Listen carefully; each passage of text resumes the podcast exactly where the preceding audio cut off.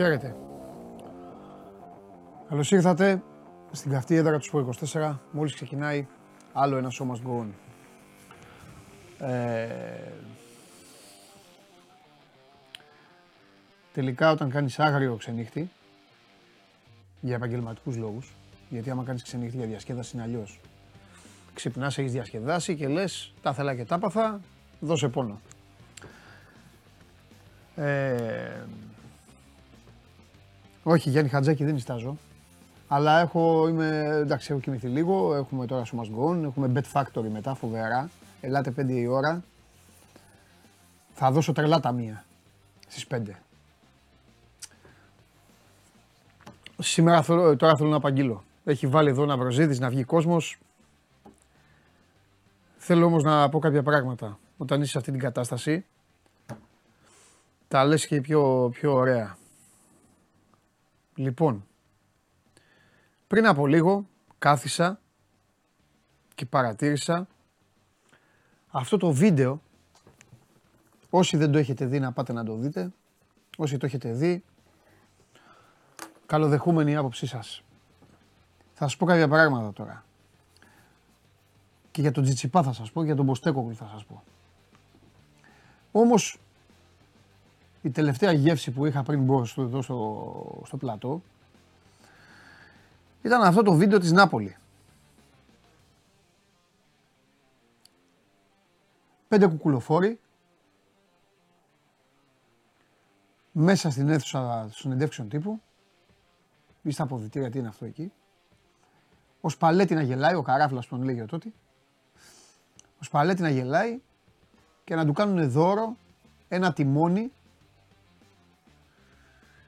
και, μία, και, ένα, και ένα σι ντι ως απομεινάρια από το αυτοκίνητο που είχε κλαπεί το αμάξι του πριν δύο χρόνια επειδή δεν τον θέλανε.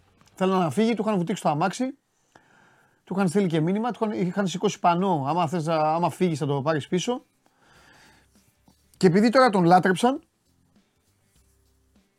εδώ κοιτάξει σκηνικό τώρα, μέσα στα αποδυτήρια, πατάνε εκεί που κάθονται οι... Δεν είναι αποδυτήρια αυτά βέβαια, μια αίθουσα είναι, τέλος πάντων, εδώ, κουκουλοφόροι, όλοι, με κουκούλες και ο Σπαλέτη γελάει. Επειδή κατσαδιάζω και ταχώνω εδώ στις ελληνικές συνήθειες και σε όλα αυτά, θέλω να πω κάτι. Μπράβο τουλάχιστον στους Έλληνες που δεν έχουν φτάσει σε αυτή την κατάντια, σε αυτό το σημείο. Τώρα πως η Νάπολη πάνω στην ευτυχία της και στο μεθύσι επικοινωνεί αυτό το πράγμα, ένας Θεός ξέρει. Μάλλον έχω μείνει εκατό χρόνια πίσω. εκατό τοις εκατό εγώ. δύο χιλιάδες είκοσι τρία δεν είμαι, σίγουρα, και δεν τρέπομαι.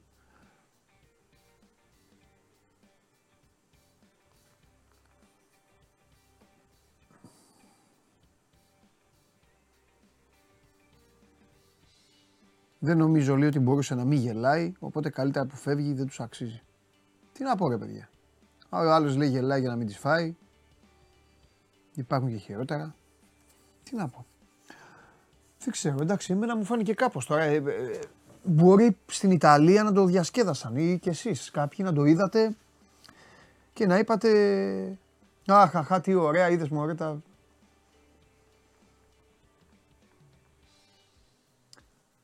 Πες εντάξει, έγινε η βούτα του αυτοκίνητου, η τραμπούκα. Δεν τους βρήκαν ποτέ. Όλοι ξέρανε ποιοι είναι το μεταξύ.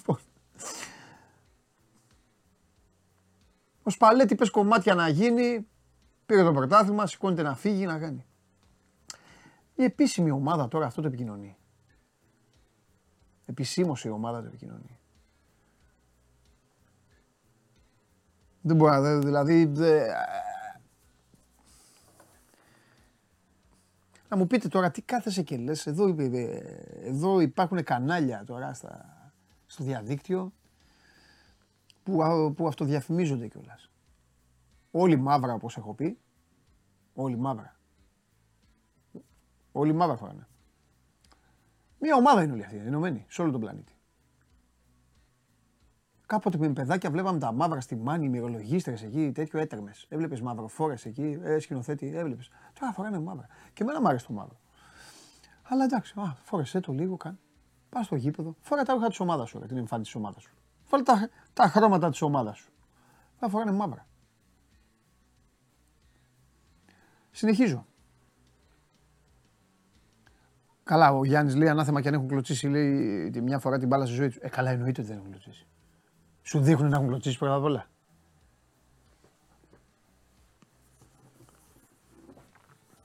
Τέλος πάντων. Ε, Πάνος, Θανάσης, μια ερώτηση στα μπλουζάκια. Τα επιμελείται η εκπομπή, είναι δικά, δικά μου είναι. Εγώ ντύνω τον εαυτό μου που λέει και εδώ. Λοιπόν, χθες κάναμε μια κουβέντα στη Game Night Late με τον Παντελή και το Θέμη για τον Τσιτσιπά. Τώρα που έχει περάσει, ε, πέρασε λίγο και η ώρα.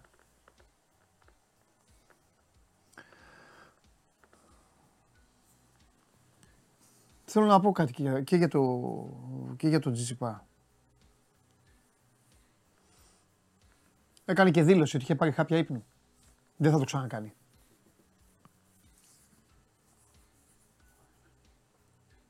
Παρατηρώ ένα φοβερό φαινόμενο. Με αποκορύφωμα ε, τα social. Εγώ για να μπορώ να έχω μία άποψη δεν, δεν, δεν, δεν ακολουθώ κόσμο και κοσμάκι. Πέρα από τη Λίβερπουλ και φίλους. Ακολουθώ εδώ το δικό μας. Στο Instagram, μόνο Instagram έχω. Έβαλε ο Ράπτης μια φωτογραφία του Τσιτσιπά να κοιμάται. Παλαιότερα από φωτογράφηση. Το έδεσε έξυπνο, ήταν πολύ έξυπνο. Το έδεσε με τη δήλωσή του. Από κάτω λοιπόν, του Τσιτσιπά του έχουν αλλάξει τα πετρέλαια. Τώρα εδώ τι γίνεται. Είναι λίγο, είναι λίγο μπερδεμένη η κατάσταση, εγώ έτσι τη βλέπω. Για ένα άθλημα το οποίο τεχνικά δεν γνωρίζω πράγματα. Οπότε δεν θέλω να μπω στη διαδικασία. Παρατηρώ σχόλια βέβαια και από κάποιους που τον βρίζουν και γράφουν και κάποιους όρους του αθλήματος. Όμως ρε παιδιά, παντού, παντού, ξέρετε, παντού όλα είναι λίγο στη μέση. Μάλλον ό, όχι παντού, στα περισσότερα πράγματα είναι στη μέση. Από τη μία πλευρά, επειδή εγώ τα λέω χήμα και είμαι ιδιαίτερος σκληρός και πολλές φορές σας μαλώνω. Ε, από τη μία πλευρά υπάρχει το κλασικό ελληνικό ανάθεμα. Του Τσιτσιπά του έχουν αλλάξει τα πετρέλαια, τα φώτα και τα λάδια μαζί. Όχι ότι κάποιες φορές δεν τα έχει ζητήσει.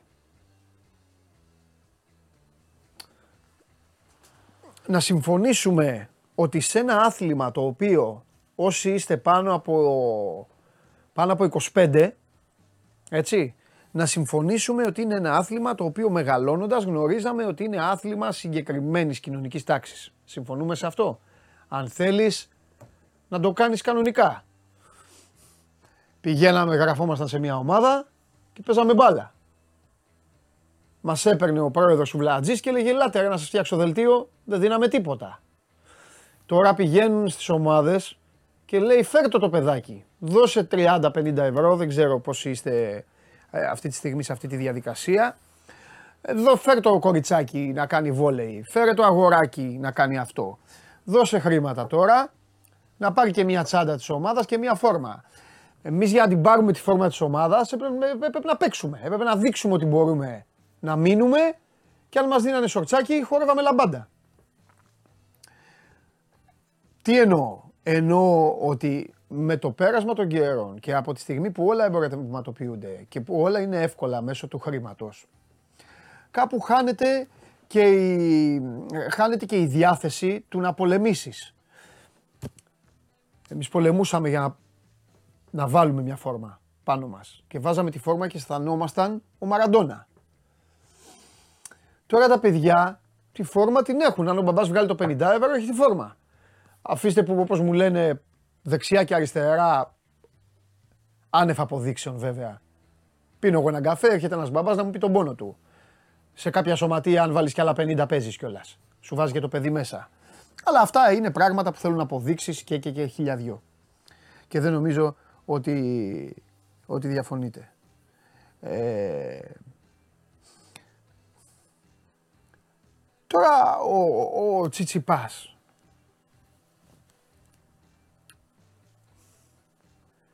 Εντάξει ρε παιδιά, να σας πω και κάτι, μπορεί και να γελάσετε. Είναι σε top επίπεδο και εκφραστής της ελληνικής κοινωνίας. Απλά είναι επιτυχημένος εκφραστής της ελληνικής κοινωνίας. Γιατί μη μου πείτε ότι είναι λίγο πράγμα αυτό που έχει καταφέρει. Ναι, δεν έχει πάρει μεγάλη κούπα. Αλλά οκ, okay, μπορεί κάποια στιγμή να το κάνει ή μπορεί και να μην το κάνει. Αυτό θα το δείξει η ιστορία και η δουλειά του. Αλλά από την άλλη, ας παραδεχτούμε ότι είναι εκφραστής της ελληνικής κοινωνίας. Ένα παιδί που ακολούθησε αυτό το άθλημα, το οποίο επαναλαμβάνω θέλει χρήματα για να το κάνεις καλά. Ένα παιδί στο οποίο ο μπαμπάς και η μαμά είναι από πάνω του.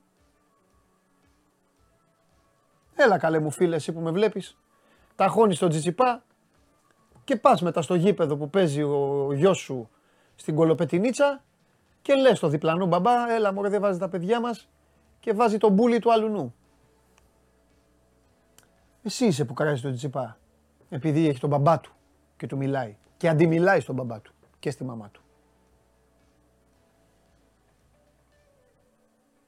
Ελληνική κοινωνία. Μες στο σπίτι των Ελλήνων βγαίνεις στα κόρτ.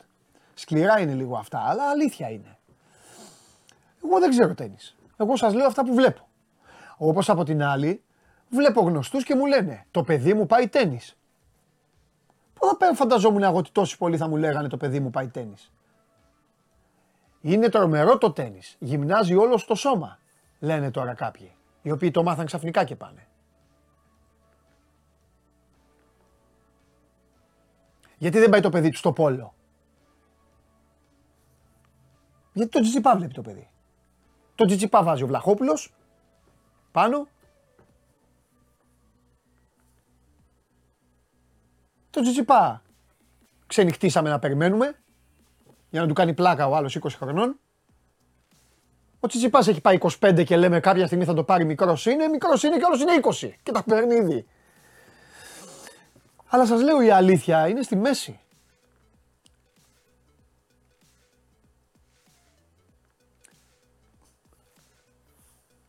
Εν τω μεταξύ έχει ξεφύγει και η κατάσταση, έτσι.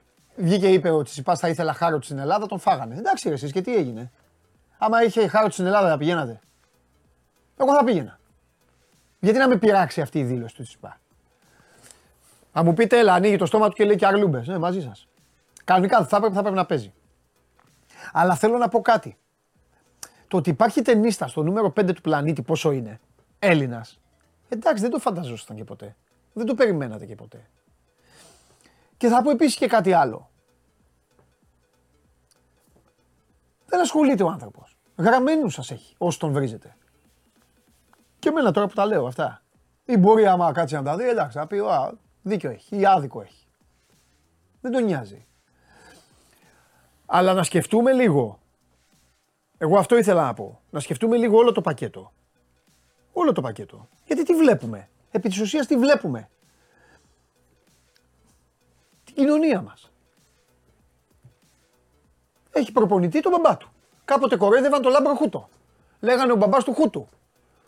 Τώρα λένε οι μάνατζερο ναυροζίδιδες. Έχει περίεργο μπαμπά.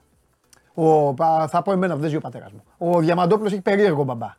Ε, ε, έχει άποψη ο μπαμπάς. Εδώ βγαίνουν οι δικοί σας οι ρεπορτερέοι. Ε, να πάψει το οικογενειακό του περιβάλλον να τον πιέζει και κάνει. Άντα, του Τσιτσιπά είναι προπονητής. Είναι κακός προπονητής. Ε, αφήγει, θα τον αλλάξει. Δεν τον αλλάζει γιατί είναι μπαμπάς. Πρόβλημα του Τσιτσιπά.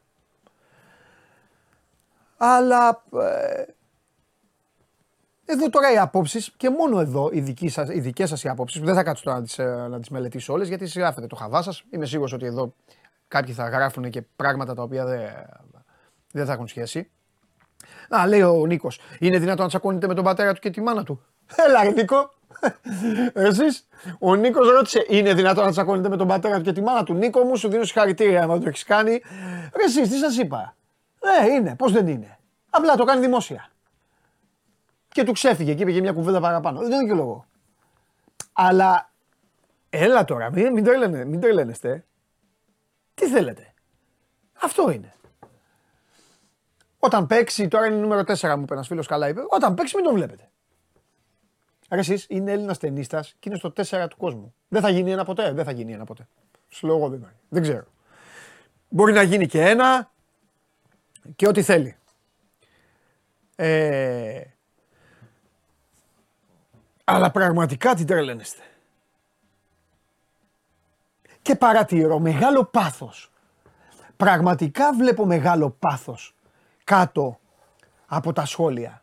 Και τώρα επειδή είπα, είπα για το, είπα για το, για το Τσιτσιπά, ε, να πούμε και για, και για τους άλλους. Εδώ υπάρχει το αγωνιστικό σκέλος και το μη αγωνιστικό. Στο μη αγωνιστικό σας ενοχλεί. Στο αγωνιστικό τώρα λέτε δεν θα πάρει κύπελο ποτέ. Εντάξει, δεν θα πάρει κύπελο ποτέ. Εγώ τώρα όμως με αγάπη θέλω να σας πω και κάτι άλλο. Μπαίνετε από κάτω από μια φωτογραφία του και του αλλάζετε τα φώτα. Ρε εσείς. Αυτός κάνει αυτό το άθλημα. Είναι η ζωή του. Ξυπνάει το πρωί και πάει και παίζει τένις. Γυρνάει, κοιμάται, παίρνει το, για να κοιμηθεί τι παίρνει, τι είπε, τρώει, κάνει, ξαναπέζει τένις. Θα σας το πω σε λίγο μεγαλύτερο, μεγαλύτερη εικόνα από ό,τι σας τα λέω στο, στο ποδόσφαιρο. Μπαίνει από κάτω ο, Κι, ο Κυρτάκης και ο Κυρμίτσος. Άνθρωποι είναι με αξιοπρέπεια, εγώ δεν λέω, κάθε άνθρωπος έχει δική του αξιοπρέπεια. Αλλά μπαίνει και ειρωνεύεται και χλεβάζει. Ότι, τι, δηλαδή αυτό μου θυμίζει όλο αυτό που γίνεται με όλα αυτά που σας φωνάζω και λέω τι κάνετε εκεί στα social όλοι. Κράζετε όλοι, βγαίνουν εδώ, την άλλη φορά μπήκαν εδώ στο κανάλι μας για να σας στείλουν αδιάβαστους. Μου, μου φέραν εδώ οι δικοί μου, γράφετε για τους δημοσιογράφους. Ρε εσείς, ρε, ρε είστε καλά. Τι, δηλαδή, τι είναι αυτό το πράγμα. Ρε ασχοληθεί το καθένας με τη δουλειά του. Και άμα δεν θέλει κάτι, δεν το βλέπει. Δεν το γουστάρεις, μην το βλέπεις. Μην το βλέπεις, να αναφέρει το δικαίωμά σου. Τι άλλα, και μιλάμε και για κακία και για κόμπλεξ. Για χαρακτηρισμούς απαράδεκτους. Ρε εσείς, αν τον δείτε στο δρόμο, το στοίχημα δίνει ένα μηδέν ένα ότι θα τρέξετε να, του βγάλει, να βγάλετε φωτογραφία μαζί του. Οπότε τι ασχολείστε και του αλλάζετε τα φώτα. Αν μου πείτε δεν υπάρχει ο τύπος, εγώ αλλάζω πεζοδρόμιο, τελεία, αλλά δεν κάνω τον καραγκιόζη, να βγαίνω και να τον βρίζω και να τον κάνω για αυτά. Είμαι μαζί σας, φανατικά. Φανατικά είμαι μαζί σας. Λοιπόν, προχώρας στο παρασύνθημα, καταλάβαμε Παντελή. Όχι, προχωράς εσύ, αντίο. Η κλασική, προστακτική. Θα δούμε τι θα, τι θα πω εγώ. Θα μας πούν και τι θα πούμε. Λοιπόν... Τώρα στέλνει ο Ζαχαρίας. Ακούστε τώρα, ακούστε το μυαλό του Ζαχαρία. Ο Κυρτάκης και ο Κυρμίτσος έχουν ένσημα στην οικοδομή. Δεν βάζουν λαδορίγανη στα μαλλιά. Ρε είσαι καλά ρε Ζαχαρία. Ρε Ζαχαρία, τώρα αλήθεια. Και τις σε νοιάζει τι κάνει ρε Ζαχαρία. Το κεφάλι του μες στη σαλάτα να βάλει ρε φίλε. Πάει και παίζει. Είναι σε κάτι επιτυχημένος. Παίζει, βγάζει χρήματα, κάνει. Εσένα σε πονάει που οι άλλοι δουλεύουν οικοδομή. Ε, τι να κάναμε, ρε Ζαχαρία, παίζανε και αυτοί οι ρακέτες. Ρε εσείς, τι φθόνος είναι αυτό, τι κόμπλεξ είναι αυτό. Δηλαδή, πώς ζηλεύετε, ρε εσείς. Γιατί ρε ζηλεύετε τους άλλους. Ποιος ο λόγος να ζηλεύετε. Αυτόν που είναι ποδοσφαιριστής, τον άλλο που είναι δημοσιογράφος, τον άλλο που είναι γιατρός, τον άλλο που είναι ε, φούρναρης. Το... Γιατί ρε δεν ασχολείστε με την πάρτι σας. Τι σε νοιάζει ρε τι κάνει, μην τον βλέπεις. Σε ενδιαφέρει. Χαίρεστε ρε, χάνει. Χάνει και χαίρεστε με τους άλλους. Ρε, τι, τι κόμπλεξ είναι αυτό. Χαίρεστε. Τον έφτιαξε ο Ισπανός. Μπράβο στον Ισπανό. Ρε άμα δεν σας, άμα σας δει ο Ισπανός δεν σας ξέρει. Χαίστηκε ο Ισπανός. Άμα εσείς τον υποστηρίζετε από κακία για να χάνει ένα στον οποίο εσείς δεν τον γουστάρετε για αυτά που λέει. Και γιατί τα ακούτε. Και γιατί τα διαβάζετε. Σας ανεβάζουν στα site και λένε Τσιτσιπάς, ε, είπε αυτό. Εσείς γιατί το διαβάζετε. Σας αναγκάζει κανένας. Τι είναι αυτό ρε, τι μυαλό είναι αυτό.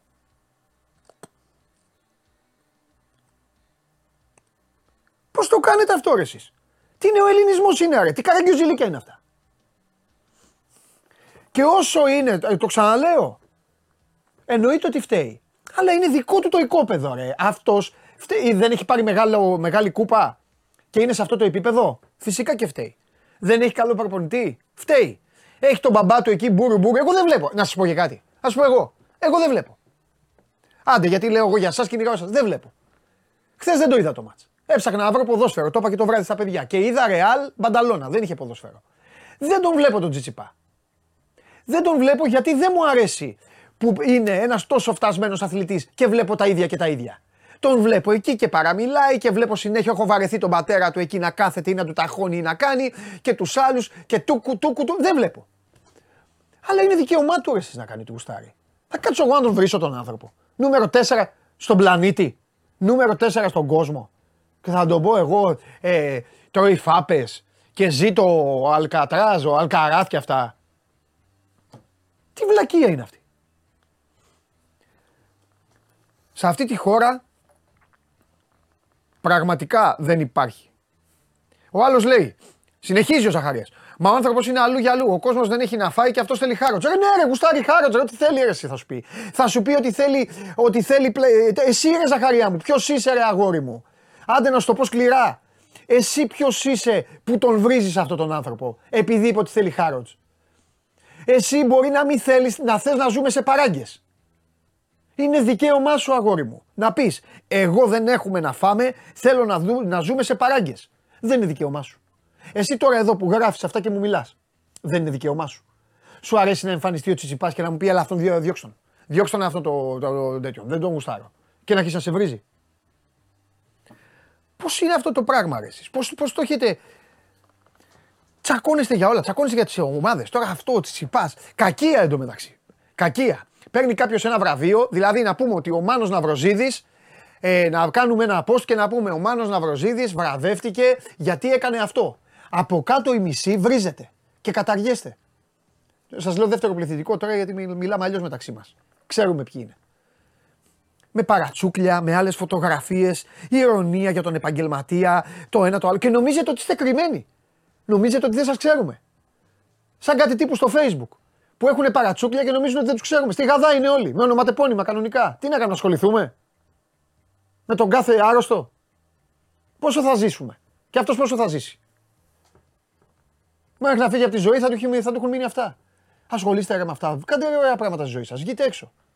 Βγείτε έξω. Όσοι είστε ελεύθεροι, βρείτε καμιά γκόμενα να ξελαμπικάρετε. Οι υπόλοιποι πηγαίνετε καμιά βόλτα με τις γυναίκες σας και τα παιδιά σας. Τι είναι αυτά που κάνετε. Όχι ρε, δεν βγάζω κανέναν, ρε, δεν θέλω. Τι να βγάλω. Άλλοι είναι τα ίδια να λένε. Πάμε. Άλλο θέμα νεοελληνισμού. Άλλο θέμα. Με τον Ποστέκογλου τι έχετε να πείτε. Τι έχετε να πείτε για τον Ποστέκογλου. Δούλεψε στην Παναχαϊκή κάποτε και λέγανε ποιος είναι αυτός. Ε, έλα ρε Αυστραλό, αυστρα, Έλληνο-Αυστραλό προπονητή πήρε Παναχαϊκή. Έτσι λέγανε στην Ελλάδα. Ο φίλος μου Αλέξης ο Κούγιας μόλις ανέλαβε την Παναχαϊκή τον έδιωξε. Κατευθείαν. Τώρα προχθές μου λένε στον δρόμο που όπου μου λέει είδες η Τότεναμ ποιον πήρε προπονητή. Εγώ ρε να το δω. Αυτό τι είναι, πώς το κόβετε πάλι. Τι δείγμα είναι αυτό. Πραγματικά σκεφτείτε το παράδειγμα Τσιτσιπά, βάλτε το στο μυαλό σας και με τις βλακίες που κι αυτός μπορεί να έχει κάνει. Και με όλο αυτό που γίνεται γύρω από αυτό και να ξέρετε ότι από αυτό αν παραδειγματιστούμε μπορούμε να κερδίσουμε πράγματα. Και αφήστε τον στην ησυχία του. Άμα μπορεί να κερδίσει θα κερδίσει. Αν δεν μπορεί να κερδίσει δεν θα κερδίσει.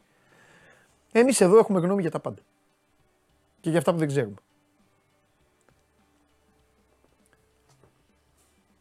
Να κάτσω εγώ, προσέξτε με εμένα είναι η δουλειά μου κιόλας. Να κάτσω εγώ να κάνω κριτική τεχνική, τεχνική όπως προσπαθούν να κάνουν κάποιοι. Να κάνω τεχνική κριτική στον Τσιτσιπά. Όχι, δεν το κάνω. Δεν θα το κάνω. Τρεις φορές έχω πιάσει ρακέτα για πλάκα. Με φίλους μου. Δεν θα το κάνω.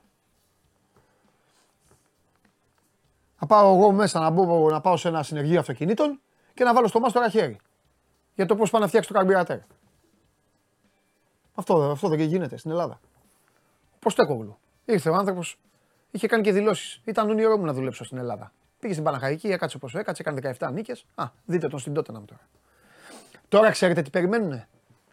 Ακούστε τι περιμένουν για τον Ποστακόγλου. Περιμένουν να αποτύχει. Εδώ όποιος διαφωνεί να μου το πει ή όποιος συμφωνεί. Περιμένουν να αποτύχει, να φύγει από την Τότεναμ για να πούν ε, τι τον πήραν τον ταβερνιάρη. Καλά να πάθουν. Και εκείνη την ώρα είναι, πως λέω με μερικούς εδώ που δεν τους προλαβαίνω που τους διώχνουν, εκείνη την ώρα εξηλαιώνεσαι. Ταχώνεις έναν άνθρωπο και μετά θα τσιγάρω. Έτσι δεν είναι. Τσιγάρο μετά. Της Αγίας Βαρβάρας ποτέ. Όπως λέω. Α, ούτε παρέλαση λέει εδώ ο άλλος. Εντάξει. Ο άλλος, ο άλλος εδώ και άλλος το άχυχο στο Τσιτσιπά διαμορφώνει απόψεις, Παντελή, πρέπει να είναι λογικός σε αυτά που λέει. Ποιος διαμορφώνει άποψη? Και εσύ τι είσαι, παραβατό? Όπα, άλλη κουβέντα. Τι είναι αυτά που λέτε τώρα? Δηλαδή, ο Τσιτσιπάς διαμορφώνει άποψη, αν ναι, ψάξτε το. Αν αφήνετε τα παιδιά σας να έχουν ινδάλματα πέραν της δουλειάς, αυτό είναι δικό σας θέμα. Αν αφήνετε το παιδί σας να έχει ίνδαλμα αθλητή, όχι για αυτό που κάνει στο γήπεδο, αλλά για όλα τα υπόλοιπα, είναι δικό σας πρόβλημα. Εγώ είχα ίνδαλμα το Μαραντόνα. Μια χαρά είμαι. Γιατί τρελαινόμουν που έβλεπα τον Διέγκο να τους περνάει δέκα δέκα. Όχι για τα υπόλοιπα. Αυτά είναι δικά σας θέματα. Του καθενός στα δικά του αποδυτήρια. Αλλά δεν κοιτάτε τα αποδυτήριά σας. Γιατί πρέπει να βλέπετε του άλλου τα αποδυτήρια.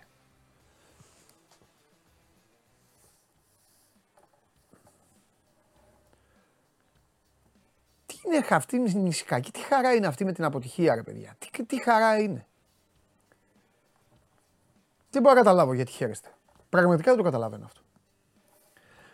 Και σας το ξαναλέω, σας το ξαναλέω. Γιατί, γιατί, και τελειώνω, γιατί του ταχώνετε. Τα σπίτια μας είναι, η ελληνική κοινωνία είναι.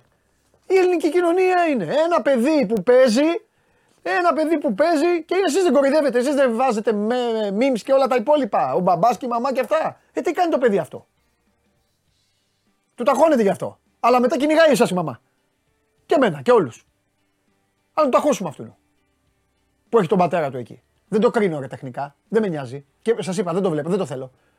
Ε, μα, αν, αν με βρει και μου πει, εντάξει, εσύ έχεις αθληθεί, δεν ξέρεις τένις, πες μου τι να κάνω, θα του πω άλλαξε προπονητή. Άλλαξε. Πατέρας σου δεν είναι. Δώσ' του βι άι πι εισιτήριο να πάει εκεί που πάνε οι πατεράδες όλων. Άλλαξε προπονητή, αλλά το λέω τεκ, ε, τεχνικά. Για να πάρει κούπα. Αλλά εσείς τα βάζετε, δεν τους ξέρω τον άνθρωπο. Και το ξαναλέω, άμα τον δείτε θα του πείτε, ο Τσιτσιπάς μια φωτογραφία.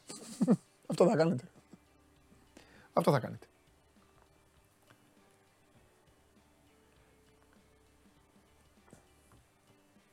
Τον έχετε κάνει τον άνθρωπο. Ο άλλος λέει, εντάξει, στη δουλειά δεν τους πήραμε τους γονείς. Ρε Πέτρο, απόφασή του είναι όμως. Αυτός θέλει να έχει τον πατέρα του προπονητή του. Τι θα τον κάνουμε? Θα τον πλακώσουμε στα χαστούκια? Μα τι είναι αυτό το πράγμα ρε? Και θα σου πω και, άλλο, και κάτι άλλο. Εγώ σου είπα, θα τον άλλαζα. Δεν το πληρώνει. Πες μου, δεν το πληρώνει. Αυτός δηλαδή δεν το χυμαράζει να παίζει, παίζει. Πόσο έχει πάει, είκοσι πέντε είκοσι έξι, πόσο είναι τώρα πια. Που είναι εκεί και σου λέει, εγώ ρε, θα πάρω μια κούπα τέτοια. Θα παίρνω αυτά τα έι τι πι και να με αποθεώνουν. Μια κούπα. Μια κούπα να μην περιμένουν και αυτοί οι δημοσιογράφοι. Αυτοί οι φουκαράδες πάνω εκεί στο site. Κάθονται και περιμένουν κάθε φορά. Κάθε φορά περιμένουν. Θα το πάρει ο Τσιτσιπάς, θα το πάρει. Και το παίρνει άλλος πάντα. Αυτός δεν θέλει. Δικαίωμά του είναι. Θέλει να έχει τον πατέρα του προπονητή. Θα έχει τον πατέρα του. Όποιον θέλει ρε θα έχει. Άμα θέλει να έχει το ξαδερφάκι του, θα βάλει το ξαδερφάκι του. Είναι δικό του θέμα. Εσύ μην το βλέπεις. Μην το βλέπεις. Βάλει να δεις Γιουβέντους Κορμονέζε. Σε ανάγκασε κανένας?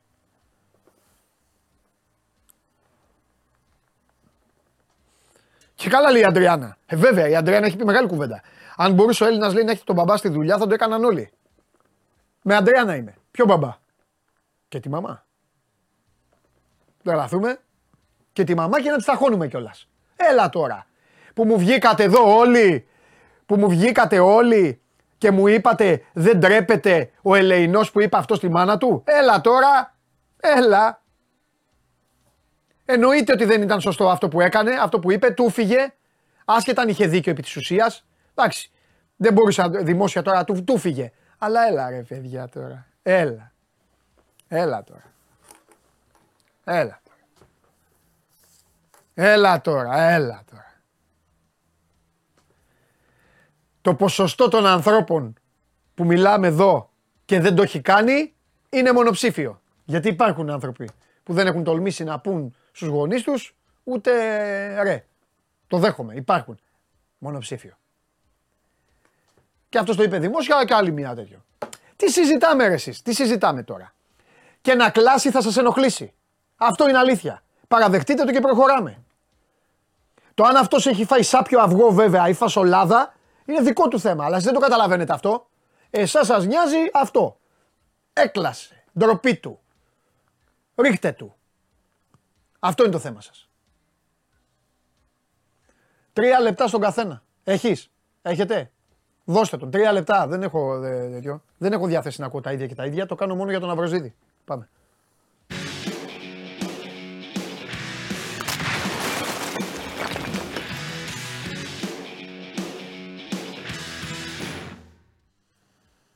Ωραία. Μόλις έδιωξα και έναν αδερφέ μου, γιατί μου έγραψε ότι μας ζάλισες με το loser. Οπότε αυτόν ζάλισα, έφυγε. Ε, παιδιά, ακούστε να δείτε, επειδή κουράζομαι λίγο να Αυροζίδη. Προστακτική και υφάκι για μπάνιο. Πάμε. Και εγώ Real Badalona έβλεπα χθες, να ξέρεις. Ναι, ναι, εντάξει. Άμα δεν σ' αρέσει. Ματσάρα. Ναι, ναι, ωραίο παιχνίδι. δέκα πόντους νίκη της Μπανταλώνα. Δεν το είπαμε αυτό. Να σου πω, επειδή έχω καιρό να σε δω, δεν χάνω και κάτι βέβαια. Μάλλον χάνω που δεν σε βλέπω. Αυτό έτσι έπρεπε να το πεις. Αυτό ναι, αλλά από τα υπόλοιπα ε, τίποτα, ε. Τίποτα για την ώρα, τίποτα. Ναι. Τίποτα. Περιμένουμε να δούμε πότε θα ξεκινήσει. Είναι λίγο περίεργο το κλίμα. Λέγεται ότι υπάρχουν οι στόχοι σε θέσεις συγκεκριμένες, στους οποίους προχωράνε, μιλάνε και κάνουν, αλλά μέχρι τώρα τίποτα. Ναι. Τίποτα. Έχει τη... Κοίταξε, είναι... η αλήθεια είναι ότι όλο αυτό το... όλη αυτή η κατάσταση δημιουργεί επιφυλάξεις, αρνητικό κλίμα, όπως συμβαίνει συνήθως. Γιατί καταλαβαίνεις και εσύ καλά και νομίζω και το έχουν αντιληφθεί όλοι ότι ο ΠΑΟΚ ξεκινάει πιο πίσω από όλους τους υπόλοιπους και θα πρέπει να μπει και νωρίτερα ναι. στις αγωνιστικές του υποχρεώσεις. Έχει... Υπάρχει πιθανότητα να έχει και δέκα αποχωρήσεις. Και για την ώρα δεν βλέπεις να γίνεται κίνηση που να φέρνει κόσμο και μάλιστα ποιοτικό στην Τούμπα. Δεν ξέρω πότε ναι. θα προλάβουν να κάνουν... να υλοποιήσουν τον προγραμματισμό τους. Ναι. Σε... Ο ΠΑΟΚ θα ξεκινήσει προετοιμασία χωρίς το βασικό τερματοφύλακα γιατί θα έχει υποχρεώσεις με την εθνική ομάδα της Κροατίας. Δεν θα έχει ούτε έναν φορ γιατί ο μοναδικός του φορ αυτή τη στιγμή στο ρόστερ που θα είναι σίγουρα και την επόμενη σεζόν είναι ο νεαρός ο Τζίμας και αυτός θα έχει υποχρεώσει με την εθνική ομάδα την άντερ δεκαεννιά τη δική μας. Πότε θα προλάβουν να φέρουν κόσμο για να καλύψουν τα κενά που δεδομένα υπάρχουν, αυτό είναι θέμα της διοίκησης. Όπως καταλαβαίνεις και εσύ ξαναλέω, ο κόσμος είναι λίγο επιφυλακτικός και περιμένει να δει πράξεις και όχι πλέον λόγια. Γίνονται συζητήσεις, γίνονται συσκέψεις μέσα σε αυτό το, την καθημερινότητα, το ποιον θα πάρουμε, πόσο θα τον πάρουμε, πού θα τον δούμε. Αλλά για την ώρα κάτι απτό ως αποτέλεσμα δεν υπάρχει. Και δεν ξέρω και πότε θα προκύψει, να σου πω την άλλη. Μάλιστα. Όπα. Τα διέλυσα όλα. Ε... Ο φίλος σου στη Ρουμανία. Ναι, ναι, το ξέρω, το ξέρω, το ξέρω. Στη Ρουμανία κάθε μέρα κάνει και μια, λέει και μια τάκα. Ναι, αλήθεια. Τον... Εντάξει, τον ενοχλούν οι Ρουμάνοι. Ό,τι γίνεται στις ομάδες τους, τον παίρνουν τηλέφωνο να τα σχολιάζει. Πλακώνονται στην Κλουζ. Παίρνουν το τέτοιο. Γίνεται κάτι στην Δυνάμω. Γίνεται αυτό. Α, εντάξει. Κοίταξε, αν σκεφτείς ότι όταν ε, επέστρεψε στο Βουκουρέστι για τις διακοπές, τον περίμεναν πόσα κανάλια στο αεροδρόμιο. Ναι, μωρέ. Καταλαβαίνεις τι γίνεται. Το μόνο έτσι από αυτά που δεν έχαμε έτσι ξανακούσει από τον Λουτσέσκου ήταν αυτό το, το περίεργο δημοσίευμα για ενδιαφέρον της Κλουζ, ότι θα τον πάρει, θα κάνει και ότι μιλάει μαζί του ναι. και όλα αυτά. Βγήκε ο άνθρωπος και ξεκαθάρισε ότι για να φύγει από τον ΠΑΟΚ θα πρέπει η ομάδα που ενδιαφέρεται γι' αυτό να πληρώσει επτά εκατομμύρια. Ε, βέβαια, αυτή είναι η αλήθεια. Ούτε μία στο εκατομμύριο μπορεί να κάνει η Κλουζ ή οποιαδήποτε άλλη ρουμανική ομάδα.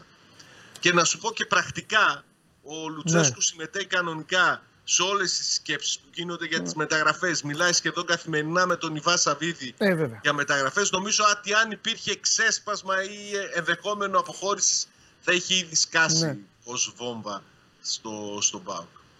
Εντάξει, Αδά μου, θα τα πούμε. Άμα υπάρχει τίποτα, θα τα πούμε. Έλα, φιλιά. Καλή συνέχεια. Yeah. Λοιπόν, κοίταζα εδώ το σύνορα αυτά που γράφετε. Αυτό δεν καταλαβαίνετε γιατί λέω. Γιάννης Ιωάννου.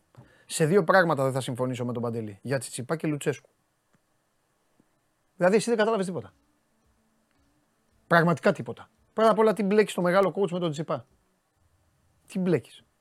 Ή κατάλαβες από όλα αυτά που λέω ότι περασπίζουν τον Τσιτσιπά. Γιατί μάλλον αυτό κατάλαβες. Εγώ σας λέω ότι δεν βλέπω καν. Ρε. Με δουλεύετε. Το μόνο που σας λέω είναι απλά τι ασχολείστε. Αιμονικά. Αλλά δεν, εντάξει, δεν πάει. Έναν άλλο τον διώξανε κιόλας. Έλεγε ότι ε, ε, κάνετε, ε, γλύφετε, λέει το Τσιτσιπά. Είστε ανίκητοι. Ανίκητοι. Ώρες, ώρες ανίκητοι. Λοιπόν... Παντελή, να σε ρωτήσω που έκανε ο Λουτσέσκου τον προπονητή εκτός από τον ΠΑΟΚ. Μπες Wikipedia να διαβάσεις, Θανάση, και μετά ξανά έλα στην εκπομπή. Άντε, πήγαινε, αγόρι μου. Πήγαινε. Πήγαινε που θες να σου απαντήσω κιόλας. Στο, στο ειρωνικό ερωτηματάκι σου. Πήγαινε. Άιντε. Λοιπόν. Ε, από όλες αυτές τις ομάδες, αν υπάρχει μία η οποία αυτή τη στιγμή έχει ουσιαστικά κάποια πράγματα... Και έχω, και έχω και σχηματίσει διαβάζοντας και πίσω από τις ε, γραμμές. Έχω ασχοληθεί τις τρεις, τις τέσσερι, από όλες τις ομάδες σας. Έχω ασχοληθεί περισσότερο διαβάζοντας για τον Παναθηναϊκό. Ε, έχω διαβάσει ε, και του Κώστα, έχω διαβάσει και άλλων παιδιών. Ε, διαβάζω και παρασκήνια. Ε, έχω καταλήξει κάπου. Θέλω να το πω στον Κώστα. Ε, τη γνώμη του θέλω να μου πει. Δεν θα μου την αλλάξει τη δική μου. Ε, δεν θέλω δηλαδή να μου πει αν έχω δίκιο ή άδικο. Ε, Αλλά δώστε μου τον Κώστα και να πει και τα δικά του μετά, γιατί νομίζω ότι ο Παναθηναϊκός είναι και η μόνη ομάδα αυτή τη στιγμή που, που, που κάνει ουσιαστικές ε, κινήσεις. Η ΑΕΚ με τον ΠΑΟΚ είναι στο ψυγείο. Ο Ολυμπιακός πιστεύω κάνει κινήσεις, αλλά το λειτουργεί εξαιρετικά. Το είπα και χθες το βράδυ. Θα τα πω, θα μιλήσω και λίγο μόνος μου για τον Ολυμπιακό. Δεν χρειάζεται να τον βασανίσω το Μίτσο. Ε, θα τον βασανίσω για να πει ναι. Λοιπόν, πάμε, πάμε, πάμε. Πάμε, δώσε το Κώστα, δώσε το Κώστα.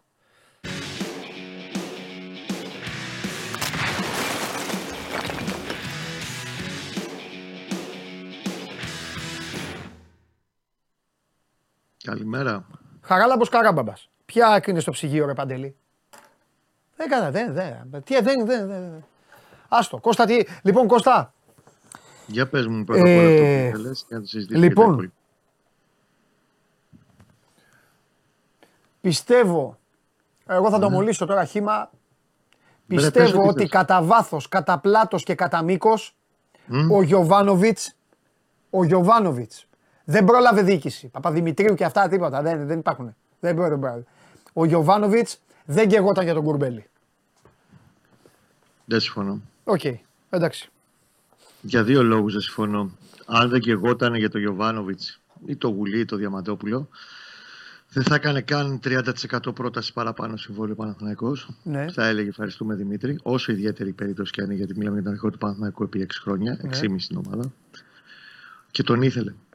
Τον ήθελε, τον ήθελε. Και πλέον ε, καταλαβαίνεις ότι το ίδιο το κλαμπ δεν μπορούσε να μπει σε αυτή την ε, λογική της απόστασης και των χρημάτων που πήγε και βρήκε το παιδί στο εξωτερικό και καλώς έκανε και τα βρήκε. Ο Κουρμπέλης έπαιρνε πεντακόσια χιλιάρικα, ο Παναθηναϊκός του πρώτην έξι και μισό με τα μπόνους έφτανε μέχρι εφτά. Έφτανε μέχρι εφτά το χρόνο. Ναι. Για διετές συμβόλαιο. Ναι. Και αυτό παίζει το ρόλο του, γιατί θυμάσαι, μαζί το είχαμε πει. Ναι, ναι, ναι. Ήταν διετής πρόεδρος του Παναθηναϊκού, ενώ των ναι. Τούρκων επί της ουσίας είναι δύο συν ένα, αλλά είναι σαν τριετές. Ναι. Είναι σχεδόν διπλάσια χρήματα αυτά που θα πάρει. Δεν μπορούσε να μην το κάνει ο Παναθηναϊκός αυτή την κίνηση. Έτσι κι αλλιώς θα έπρεπε να κάνει μια κίνηση. Να τον αφήσει ελεύθερο εντελώς, να του πει σκοφίγε, δεν γίνεται. Να του, δω, να του δώσει γίνεται, λιγότερα λεφτά, εσύ, δεν γίνεται. Δεν θα εγώ, το εγώ το λέω ότι δεν τον είδα ιδιαίτερος πιεστικό. Και διαβάζοντας πράγματα, πιστεύω ότι ο Γιωβάνοβιτς θέλει να φτιάξει κάτι διαφορετικό στη μεσαία γραμμή. Με τον Ρούμπεν, ο Ρούμπεν έχει συμβόλαιο, δεν έχει. Ναι, δεν μπορούσε να μπει σε αυτή τη διαδικασία. Νομίζω ότι αυτό το δίδυμο δεν, δεν θα το είχε βασικό. Δεν λέω ότι θα. Πώς να το πω. Δεν το είπα σωστά. Δεν λέω ότι θα του ήταν ο Μιτσάρας άχρηστο εργαλείο. Αλλά δεν ξέρω άμα, ξέρεις, άμα θα ήθελε κάτι άλλο για την ενδεκάδα και άμα μείνει ο Κουρμπέλης αρχηγός και με την αύξηση και με όλα αυτά, δεν μπορείς να τον βγάλεις έξω από την ενδεκάδα. Εκτός αν μου πεις ότι θα παίζει ο Κουρμπέλης, δεν θα παίζει ο, ο... ο Ρούμπεν. Πρώτα απ' όλα είναι πολλά στη μέση και θα πάρουμε ένα-ένα. Πρώτα απ' όλα πρέπει να βάλουμε στο μυαλό μας ότι ο Παναθηναϊκός θα το δούμε σε δύο εβδομάδες στην Αυστρία, τρεις. Λογικά αλλάζει και σύστημα. Ah, το τέσσερα τρία τρία με, το, με τους τρεις κεντρικούς μέσους, Ρουμπέν, Κουρμπέλη, Τσέριν, ναι, που το είδαμε στην πλειοψηφία των αγώνων στα play-off, κυρίως στα μεγάλα παιχνίδια, ναι, θα το βλέπεις λιγότερο. Ναι. Η βάση του του χρόνου θα είναι το τέσσερα δύο τρία ένα. Ναι. Και γι' αυτό και στην τελική είπα να πάρει και παίχτη στο οκτώ δέκα, έτσι. Ο Πάρα πάρει το Λίγκρ ή τέλος πάντων ποδοσφαιριστή με αυτά τα χαρακτηριστικά. Και εκμεταλλευτεί καλύτερα και τη μεσοεπιθετική του γραμμή. Ναι. Ξεκινάμε από αυτό. Μάλιστα. Ένα το κρατούμενο. Δύο. Δεν μπορείς να πεις ότι είναι μικρή η πρόταση όταν ο Κουρμπέλης φαίνει πέντε και τον πας στα έξι κόμμα πέντε επτά. Είναι τριάντα τοις εκατό τριάντα τοις εκατό πλάς. Ναι. Το ότι το παιδί ε, αξιοποίησε την παρουσία του στον Παναθηναϊκό και στην εθνική ομάδα και ήρθε μια πρόταση πάλι, γιατί το πιο περασμένο καλό και τον ήθελε να παίζει στο και θα πάει εκεί με εννιακόσια χιλιάρικα καθαρά το χρόνο, ένα κόμμα ένα με τα μπόνους το χρόνο, τρία κόμμα τρία στην τριετία έτσι και μείνει και τρία χρόνια πάνω. Ενώ στον Παναθηναϊκό θα παίρνει τα μισά χρήματα. Καταλαβαίνεις, είναι πολύ μεγάλη διαφορά. Ναι. Και επίσης, σου έχω ξαναπεί ότι επειδή δεν είναι εύκολο παιδί, η μοναδική συνθήκη για να φύγει στα είκοσι εννιά του από την ασφάλεια τέλος πάντων του Παναθηναϊκού ήταν η παρουσία του Μπακασέτα εκεί. Αν δεν ήταν ο Μπακασέτας και ο Σιώπης, αλλά κύριος Μπακασέτας, τον οποίο είναι κολλητή και κουμπάρι, δεν θα πήγαινε ποτέ.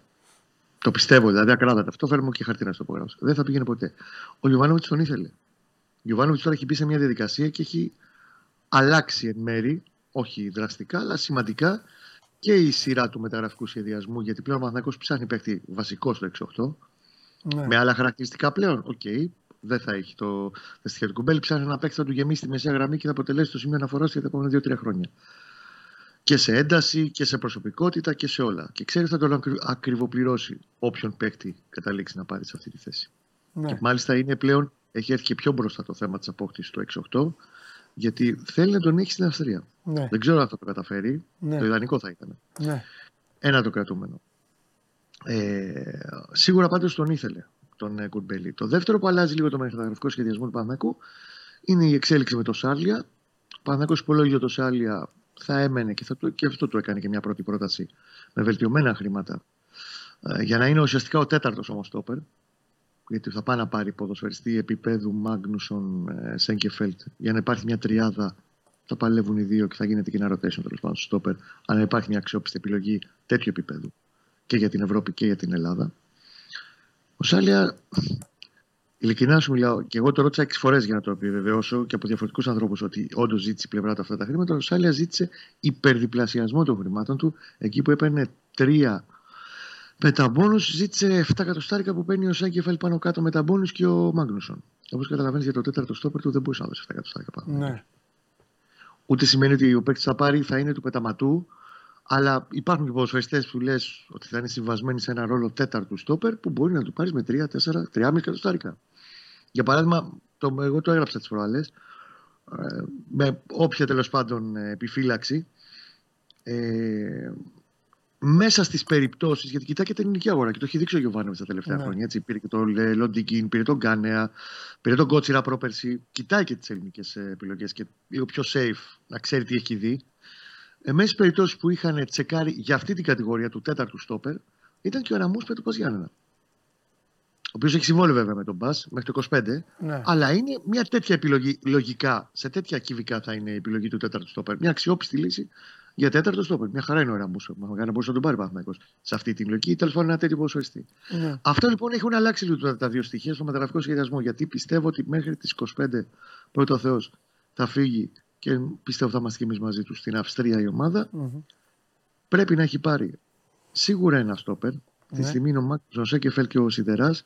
Και στο τέλος θα φωνάξει κανένα από εμάς. Όποιο μαζί πιο ψηλό yeah. να το πάρει για, για τέταρτο για να συμπληρώσει τα διπλά. Πρέπει να πάρει στόπερ.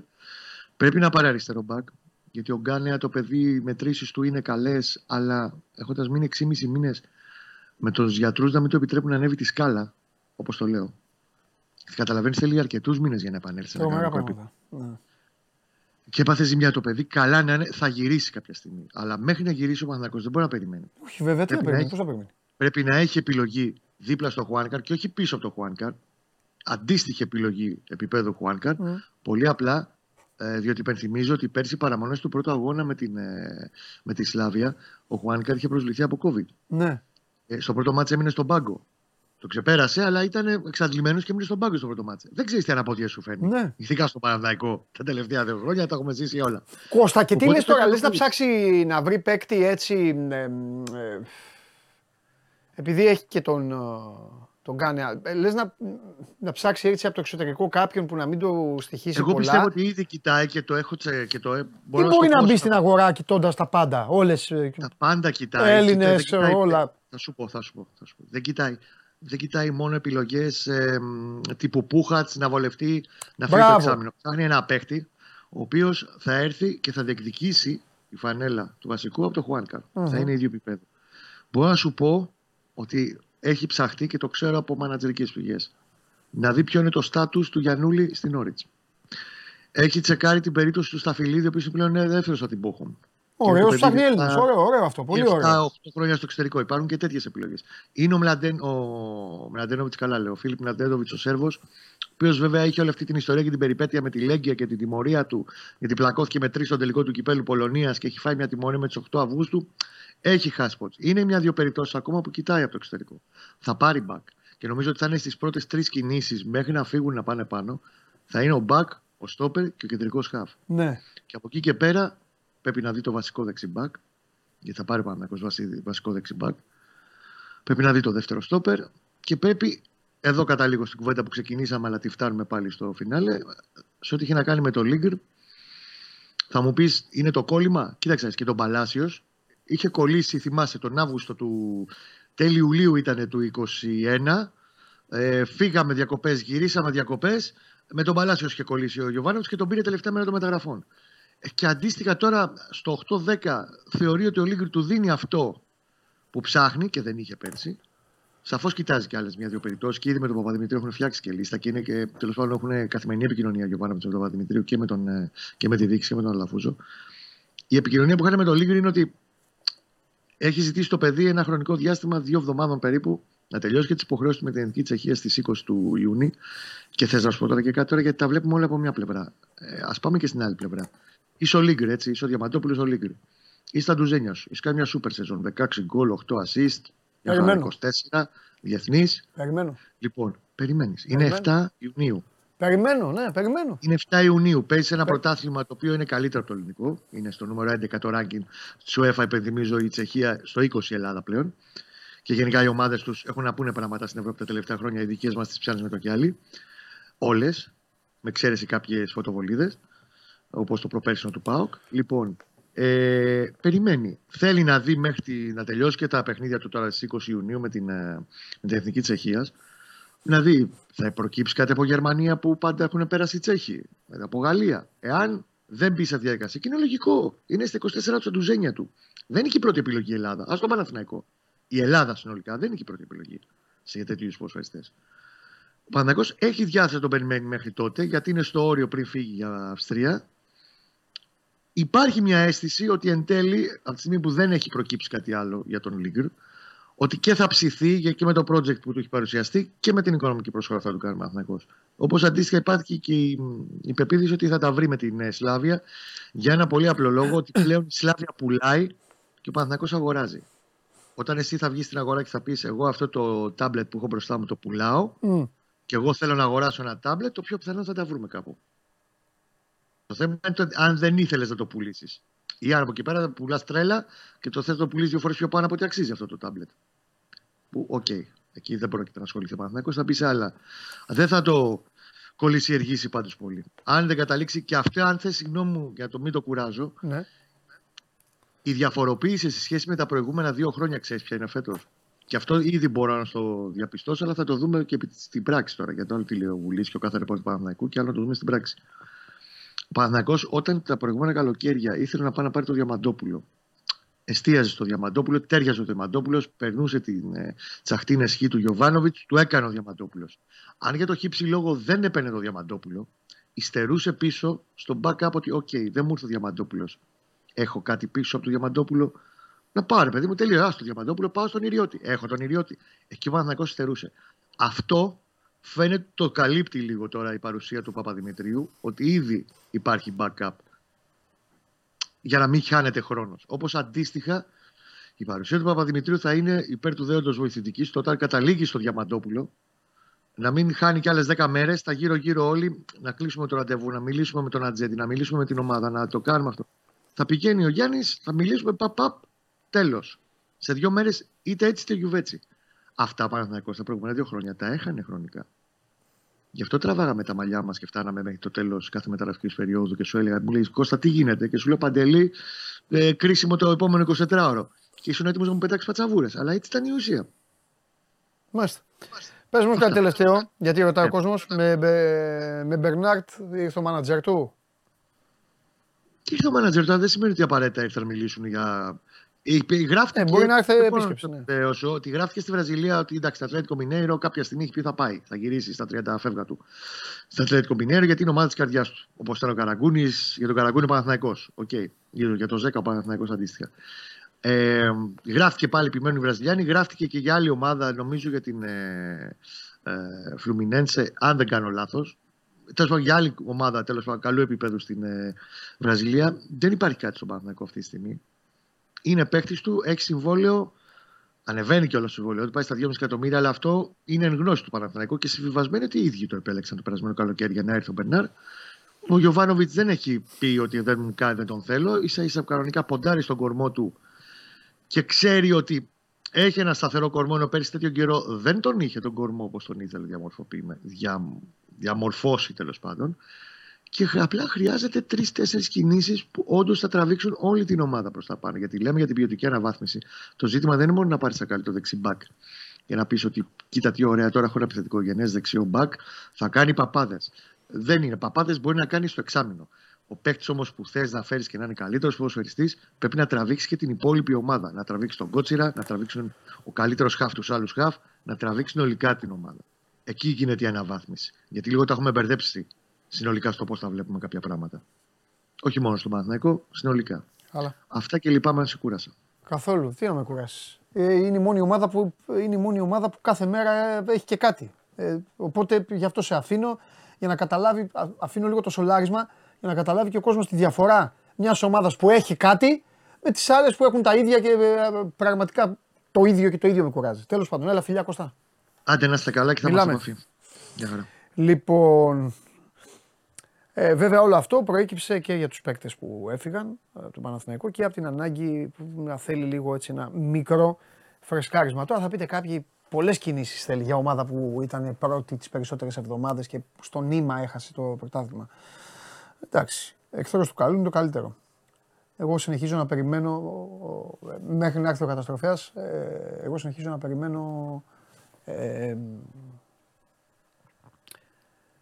με αγωνία το επόμενο πρωτάθλημα. Λίγες φορές το έχω πάθει αυτό. Λίγες φορές έχω πάθει να περιμένω τόσο πολύ να ξεκινήσει ένα πρωτάθλημα. Το επόμενο. Ναι.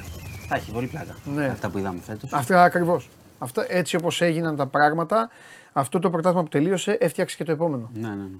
Να δούμε πώς θα είναι οι ομάδες και, και, και χιλιάδιο. Έχει ενδιαφέρον και το χτίσιμο τώρα. Ναι. Δηλαδή και ο Ολυμπιακός πρέπει να τα χτίσει όλα από την αρχή, ο Παναθηναϊκός ναι. θα ενισχυθεί, δεν θα ενισχυθεί. Ναι, ναι, ναι. Λοιπόν, λοιπόν, επειδή ρωτάει ο Άλεξ, θα βγει ο Ναυροζίδης, παιδιά, ναι, και με μπούκλες. Έτοιμος. Έτοιμος Α, ο μεγάλος ατζέντης της εκπομπής. Λοιπόν, τι γίνεται. Κοίτα, είχαμε κάτι αναπάντεχο σήμερα ε, για τα αγγλικά νερά στη δίκη του Αναγνωστόπουλου. Βγήκε ο δικηγόρος του. Ο Μπάμπης. Μπάμπης. Ναι. Βγήκε ο δικηγόρος του και λέει ότι αποσύρεται ναι. από την έφεση. Ε, τι κάνει. Αποσύρεται από την έφεση. Γιατί. Θα σου πω τι, τι είπαν, γιατί δεν έχει διευκρινιστεί.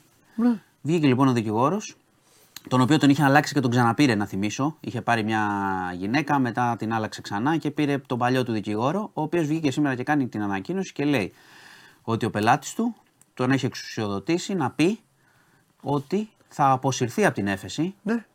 Έτσι, στο εφετείο, να θυμίσω, πάμε για, πάει για μείωση ποινής. Ναι. Για καλύτερο. Φέβαια. Αποσύρεται από την έφεση. Δεν θα δώσει, δεν θα συνεχίσει να δίνει πανελλήνιες, δεν το θέλει ούτε αυτό. Ε, και τελειώνουν ε, όλα εδώ, που σημαίνει ότι ε, είναι η πρωτόδικη απόφαση, μετράει. Ό,τι ήταν, είναι αυτό, θα τη θυμίσω κιόλας. Επικαλέστηκε για τις Πανελλήνιες ότι λόγω του κλίματος που έχει ε, δημιουργηθεί και λόγω των, ε, της δικιάς του ψυχικής κατάστασης, το οποίο το αποδί, αποδίδεται και στην πρώτη. Χλεβασμό και όλα και αυτά. Στη, ναι, αλλά ναι, το αποδίδει και στην πρώτη, δηλαδή την ψυχολογική πίεση, ότι αποσύρεται και από το εφετείο. Δεν μπορώ να ερμηνεύσω εγώ, άμα δεν ξέρουμε, γιατί δεν ξέρουμε. Στην πραγματικότητα, και ο δικηγόρος δεν είπε κάτι ξεκάθαρο. Προφανώς είναι επιβαρημένη η ψυχολογία του, του, του, του Αναγνωστόπουλου. Οκ. Okay. Ε, κάνει πίσω όλα. Απλά αποσύρεται, δέχεται την πρώτη ποινή. Να τη θυμίσω, η Σόβια ε, δέκα χρόνια για το σκύλο και ενάμιση χρόνο επειδή έκανε, παραπλανούσε τις αρχές τον πρώτο μήνα. Δηλαδή η Σόβια και έντεκα κόμμα πέντε. Να πω και πόσο υπολογισμός είναι ότι θα κάνει κάμια εικοσαετία. Αυτό είναι όλο μαζί. Έχεις βάλει και τα μειωμένα μέσα. Όλα είναι ότι θα κάνει καμιά εικοσαετία μέσα. Φυλακή ακόμα. Αυτό είναι. Τα δούμε τώρα το γιατί, ας πούμε, το, το ψάχνουμε στην πραγματικότητα. Έχει γίνει πριν λίγο. Δεν μπορούμε να ερμηνεύσουμε. Εντάξει, μπορεί να κατάλαβε ότι δεν βγάζει πουθενά αυτό βάσει των στοιχείων και ήθελε να κάνει πίσω, να δεχθεί την ποινή. Δεν, μπορώ να, δεν θέλω να κάνω τώρα να το ψυχολογήσω, ας πούμε. Αυτό έγινε σήμερα, πριν από λίγη ώρα. Ε, είχαμε ένα πολύ, δυστυχώς, πολύ άσχημο περιστατικό στη Νέα Μάκρη ε, με μια έγκυο γυναίκα η οποία δεκαεννιά ετών έχασε τη ζωή της και έχασε και το παιδί. Πόσο? δεκαεννιά. Κοριτσάκι. Ε, έγινε το εξής, έμενε στη Νέα Μάκρη, ναι, έγκυος, έμενε στη Νέα Μάκρη, ε, ένιωσε μια αδιαθεσία, θα σου πω γιατί σου λέω όλο το story, ε, ένιωσε μια αδιαθεσία, πήραν τηλέφωνο το ΕΚΑΒ. Μετά από ώρα ε, ξαναπήραν το ΕΚΑΒ λέγοντας ότι γεννάει η κοπέλα. Έφτασε το ΕΚΑΒ μετά από είκοσι με τριάντα λεπτά από το δεύτερο τηλεφώνημα, προσέξτε. Ε, και, και ήταν ε, νεκρή η κοπέλα. Θα πω όμως, γίνεται εδέ για το ΕΚΑΒ, διότι οι συγγενείς καταγγέλνουν ότι άργησε. Ωστόσο, ε, από το ΕΚΑΒ μαθαίνουμε ότι το πρώτο τηλεφώνημα ήταν για διαθεσία στις έντεκα. Οπότε, όπως ξέρετε όλοι όσοι έχετε χτύπα ξύλο, να μην έχετε τέτοιες εμπειρίες, αλλά το ΕΚΑΒ όταν πας για διαθεσία και δεν, πας, δεν πάρεις για κάτι σοβαρό άμεσο, πάντα δίνει προτεραιότητα που θα πάει αλλού κτλ. Λόγω έλλειψης στόλου. Το οποίο είναι μεγάλο πρόβλημα πανελλαδικός. Και αυτό όμως πρέπει να φτιαχτεί. Βεβαίως, μεγάλο ε, όταν πρόβλημα. Όταν κάποιος άνθρωπος έχει ένα θέμα, ναι, δεν μπαίνει το θέμα στη ζυγαριά. Ναι, ναι, ναι. Το ασθενοφόρο πρέπει δε, να πάει. Δε, εγώ λέω όλα τα δεδομένα. εκατό τοις εκατό μαζί σου. Όπως χθες είδαμε στην Κωτή, έγινε έτσι, τι βάλανε τη γυναίκα σε καρότσα. Είναι μεγάλο ζήτημα. Το ΕΚΑΒ και η επάνδρωση του ΕΚΑΒ. Δεν λέω, δεν λέω οχήματα δεν μόνο. Το συζητάμε. Δεν λέω οχήματα. Έχω, εγώ, ας πούμε, εγώ, αφού, μιλάς, μιλάμε για εμάς. Δηλαδή τώρα εγώ, ξενύχτια, εκπομπές και αυτά. Μπορεί τώρα εδώ να πέσω να σωριαστώ. Live. Θα ζήσω, μια χαρά θα είμαι. Δηλαδή θα πούνε, έλα εντάξει, δεν έπεσε, κουράστηκε. Πες με τις πιθανότητες. Ναι, ναι, ναι. αυτό, αυτό, είναι, αυτό είναι ένα πολιτικό μεγάλο ζήτημα. Που πρέπει να λύνεται, καταλαβαίνεις. Μα έχουμε πει όχι η υγεία, η υγεία τους, και εσύ. Η παιδεία είναι νούμερο Ακριβώς. ένα τώρα για αυτούς τώρα. Χάθηκε το κορίτσι και βέβαια. Το παιδί, θα γίνει έρευνα για το τι έγινε. Ξαναλέω, οι συγγενείς καταγγέλουν ότι καθυστέρησε να, να πάει το ΕΚΑΒ. Ε, λοιπόν, είχαμε ε, στη Νέα Ιωνία μια κινηματογραφική ληστεία που ευτυχώς δεν κατέληξε σε κάτι χειρότερο. Είχαμε εισβολή ληστών, πήδηξαν από τα ράτσα σε πολυκατοικία, κατέβηκαν στο τέταρτο Ακού. πέντε άτομα. Ε, μάλλον πολύ εκπαιδευμένοι. Ναι, κατέβηκαν ναι. στον τέταρτο όροφο, ναι. βρήκαν εκεί έναν εβδομηνταοκτάχρονο, προφανώς ήξεραν εκατό τοις εκατό, ε, γιατί θα σου πω γιατί, ε. εβδομηνταοκτώ ετών και τη σύζυγό του εξήντα ένα και την κόρη τους, ε, τους ακινητοποίησαν με όπλα, ε, έκαναν τη ληστεία στο σπίτι, κατέβηκαν με τον άνθρωπο, ήταν έμπορος ε, ανταλλακτικών αυτοκινήτων, κατέβηκαν στο ισόγειο που είχε το μαγαζί, άνοιξαν και το χρηματοκιβώτιο, κράτησαν ομήρους του, πάνω τους άλλους. Α, το, τα ξέραν όλα αυτά. Όλα, όλα, όλα. Πήρανε τα λεφτά και από κάτω να, και ναι, εξαφανίστηκαν. Ε, ναι. Δεν τους έχουν βρει. Το καλό σε αυτό, γιατί ήταν τρο, τρομακτικό αυτό που έγινε για την οικογένεια τα, τα ξημερώματα, είναι ότι δεν χτύπησε κανείς. Ναι. Ναι, που σημαίνει ότι ήταν φουλ επαγγελματίες. Ναι. Αν και ήταν, ήταν τρομακτικό αυτό που έγινε. Ήταν φουλ επαγγελματίες, που σημαίνει παρακολουθούσαν, ότι, ότι ήξεραν την οικογένεια, δεν ο, ήθελαν να τη βλάψουν. Όλα τα ήξεραν. Ε, ναι. τα, πάντα, τα πάντα. Λοιπόν, ε, σε αυτές τις περιπτώσεις μην σας κάνει ποτέ περίπτωση αν η αστυνομία. Ε, ανακαλύψει, μην σας κάνει περί... καμία ε, εντύπωση. Ποιος μπορεί να είναι από πίσω. Α, καλά, εγώ δεν ξέρεις. Ναι. Καμία. Ε, λοιπόν, έχουμε debate ξανά. Α, έλα. Δυστυχώς ε, έγινε συμφωνία για δεκαπέντε Ιουνίου. Ναι, ναι. Θα δούμε τι θα φέρει τώρα αυτή τη φορά. Θα είναι, πρόσεξε, θα είναι πέντε αυτή τη φορά. Είναι όσοι, όσοι μπήκαν στη βουλή την προηγούμενη. Δηλαδή, χωρίς Βαρουφάκη που έμεινε έξω. Άρα θα είναι πέντε οι αρχηγοί τώρα. Κάτσε όμως. Ναι. Με, οι εκλογές είναι από το μηδέν. Ο Βαρουφάκης μπορεί να μπει μετά. Ναι, άλλο αυτό. Α, βέβαια. Απλά βέβαια. Χάνει δικαίωμα παρουσία στο debate. Ναι, έτσι η διακομματική κάνει σύσκεψη και θα είναι οι πέντε. Θα, πρόσεξε, το φοβερό είναι. Θα είναι πάλι τρεις ώρες, εντάξει. Το φοβερό είναι ότι τώρα είναι έξι δημοσιογράφοι και πέντε οι αρχηγοί. Δηλαδή σε κάθε γύρο ένας δημοσιογράφος θα μένει απ' έξω. Το οποίο είναι διαδικασία ακόμα. Όχι, εντάξει, το λέω ότι. Θα είναι, και, ναι, θα είναι ίδιες θεματικές όπως την προηγούμενη ε, φορά. Ε, ε, ε. Υπήρξε πάλι μια κόντρα, ο ΣΥΡΙΖΑ ήθελε και debate Μητσοτάκη-Τσίπρα που είχε πει ο κ. Μητσοτάκης ότι θα γίνει, αλλά τώρα η Νέα Δημοκρατία λέει ότι με βάση τα ποσοστά δεν υπάρχει λόγος. Ο ΣΥΡΙΖΑ λέει ότι κρύβεται πάλι ο κ. Μητσοτάκης, κατάλαβες, λόγω του εκλογικού αποτελέσματος. Ναι. Εντάξει, δεν νομίζω ότι θα γίνουμε πάλι σοφότεροι. Θα έχουμε ένα τρίωρο εκείνο το βράδυ. Δεν νομίζω ότι έχει μπάλες επίσης όπως και Μίλαν τότε. Μιλανίδε, δεκαπέντε Ιουνίου. Οπότε. Τώρα δηλαδή. Κουράγιο σε όλους. Ναι, την άλλη εβδομάδα. Στις οκτώ, πέμπτη. Ναι, δεκαπέντε. Ε, και κλείνω με Ουκρανία. Σου είχα πει χθες. Εντάξει, δεν τα πάμε τόσο άμα, αναλυτικά. Άμα ο Παναθηναϊκός. Αν ο Παναθηναϊκός αύριο κερδίσει. Mm? Έχει σίγουρα. Ναι. Τέταρτο. Έχει σίγουρα τέταρτο. Ναι. Ε, τέτοιο, ε, εντάξει, θα... τέταρτο αγώνα. Εντάξει. Λοιπόν. Ε, να πω για την Ουκρανία. Καλά. Ε, τώρα με υποθέσεις, τώρα εντάξει, θα δούμε. Μου είπες. Α, Παρασκευή είναι δεκαπέντε λίγο άλλος.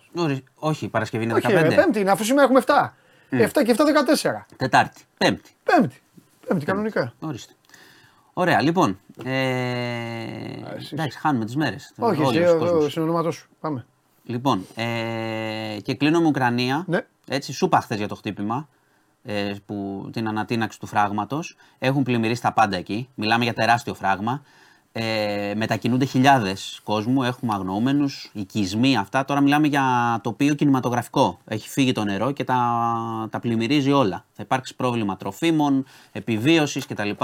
Και πρόσεξα να σου πω και κάτι στρατηγικό. Χειρό, για χειρότερα και από τις βόμβες δηλαδή. Αυτά. Ναι, αυτό είναι. Βέβαια, γιατί όταν μπαίνει η φύση. Είναι η εξέλιξη. Είναι, μπορεί να παίξει πολύ μεγάλο ρόλο στην εξέλιξη του πολέμου. Πρόσεξε. Mm. Οι Ρώσοι έχουν πρόβλημα γιατί τις κατέχουν αυτές τις περιοχές. Mm. Τώρα με το νερό εκεί και με τους δικούς τους. Mm. Οι Ουκρανοί που έκαναν αντεπίθεση και θέλαν να περάσουν το Δνίπερο. Τώρα με αυτή την πλημμύρα που γίνεται πάει η αντεπίθεση. Δεν, δεν μπορούν να φτάσουν. Οπότε.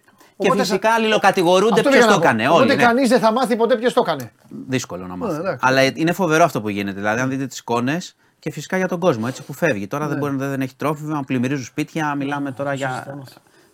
Τους, ε, τους έτυχε και αυτό. Αυτά για σήμερα. Αυτά? Ναι. Α, εντάξει. Όχι, εντάξει. Ωραία. Προπονητής, τι γίνεται. Πού να ξέρω.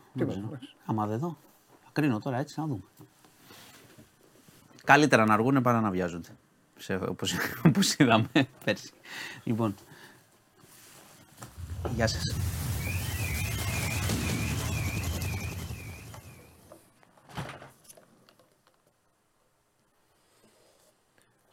Ρίξε, ρίξε ένα application για να έρθει, το, να έρθει ο άνθρωπος το, το νέο ταλέντο της εκπομπής. Και να πω αυτά που θέλω, που χρωστάω να πω για τον Ολυμπιακό. Κατέβασε το νέο app του σπορτ είκοσι τέσσερα και διάλεξε τι θα δεις. Με το μάι σπορτ είκοσι τέσσερα φτιάξε τη δική σου homepage επιλέγοντας ομάδες, αθλητές και διοργανώσεις. Ειδοποιήσεις για ό,τι συμβαίνει για την ομάδα σου. Match center, video highlight, live εκπομπές και στατιστικά για όλους τους αγώνες. Μόνο αθλητικά και στο κινητό σου με το νέο σπορτ είκοσι τέσσερα app. Κατέβασέ το. Με ακόλπα κύριε σκηνοθέτημα, δεν είδα καλά το, δεν είδα καλά το χαρτί, εντάξει, έχω κοιμηθεί και λίγο. Εκπομπές είναι, Bet Factory, ε, σήμερα Bet Factory. Bubbles in the air. Μόνο αυτό σας λέω, τίποτα άλλο, πέντε η ώρα. Αφήστε τον Τρίγκα να λέει για μπάσκετ. Τρίγκας φοβερός, είναι έτοιμος, θα δώσει για μπάσκετ λέει. Ε, μου έχει πει από τώρα ότι θα σας στείλει στο ταμείο για αύριο. Ε, έχει γίνει λαθάκι, λαθάκι, θα περιμένετε λίγο το μεγάλο ταλέντο, θα το περιμένετε. Πάμε να τελειώνουμε εδώ, μην ανησυχείτε, λίγα, πολύ λίγα, δεν υπάρχει περίπτωση ε, να καθυστερήσει ο Μίτσος γιατί δεν, ουσιαστικά δεν υπάρχει νέο, οπότε πάμε, πάμε.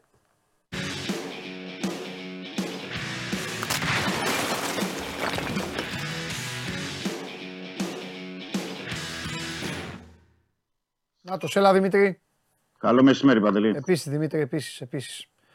Λοιπόν, δε, δε, εντάξει, όσο είναι ανοιχτά τα θέματα Πρέπει να τα λέμε, αλλά δεν ε, υπάρχει, υπάρχει κάτι, υπάρχει κάτι, κά, κάτι για τον Μπακαμπού, ε. Η εξέλιξη ουσιαστική είναι για τον Μπακαμπού. Ναι, ναι. Ε, με την έννοια ότι γίνεται μια έστατη προσπάθεια ε, του Ολυμπιακού και του, του Κορδόν για να πιστεί ο παίκτης να παραμείνει. Ε, αυτό που μπορώ να πω ναι. είναι ότι ο, η πλευρά του Μπακαμπού, δηλαδή ο ίδιος ο, ο, ο παίκτης, καταλαβαίνει και κατανοεί και μάλιστα ε, είναι ικανοποιημένος και από την προσπάθεια που έχει κάνει ο Ολυμπιακός για τον ίδιο και για τα χρήματα που του προσφέρει και για αυτό που του προσφέρει. Δηλαδή ο Ολυμπιακός προσφέρει ένα κλειστό διετές συμβόλαιο, ε, αυτό που ήθελε ο Μπακαμπού, γιατί αρχικά οι συζητήσεις γι' αυτό ήταν, ότι έτσι κι αλλιώς και στις άλλες ομάδες που έχει συζητήσει ο εκπρόσωπός του είναι για κλειστό, κλειστό διετές συμβόλαιο. Αυτό το προσφέρει ο Ολυμπιακός. Έχει ανεβάσει πια την προσφορά, όπως έχουμε πει, πολύ ψηλά. Ε, δηλαδή το ενάμισι εκατομμύριο ευρώ καθαρά, συν τετρακόσιες χιλιάδες ευρώ μπόνους, εννιακόσια καθαρά στην τσέπη, δεν είναι λίγα για σεντερφόρ. Βέβαια θα μου πεις, δεν μπορεί να συναγωνιστεί τις, ε, τις προσφορές από Κατάρ, Σαουδική Αραβία, Ενωμένα Αραβικά Εμιράτα. Οκ, okay, το ξέρουμε όλοι αυτό. Το ξέρει και ο παίκτης και εκεί... Ε, είναι απόφαση του ποδοσφαιριστή αν θα προτιμήσει να παραμείνει στην Ευρώπη, γιατί ενδεχομένως περιμένει και κάποιες άλλες προτάσεις. Δηλαδή, χθες θέλω να πω ότι υπήρχε νέος κύκλος δημοσιευμάτων στην Ιταλία για τα Αταλάντα, Φιωρεντίνα, Μπολόνια. Δεν ξέρω τώρα πια από τις τρεις έχει κάνει την καλύτερη προσφορά.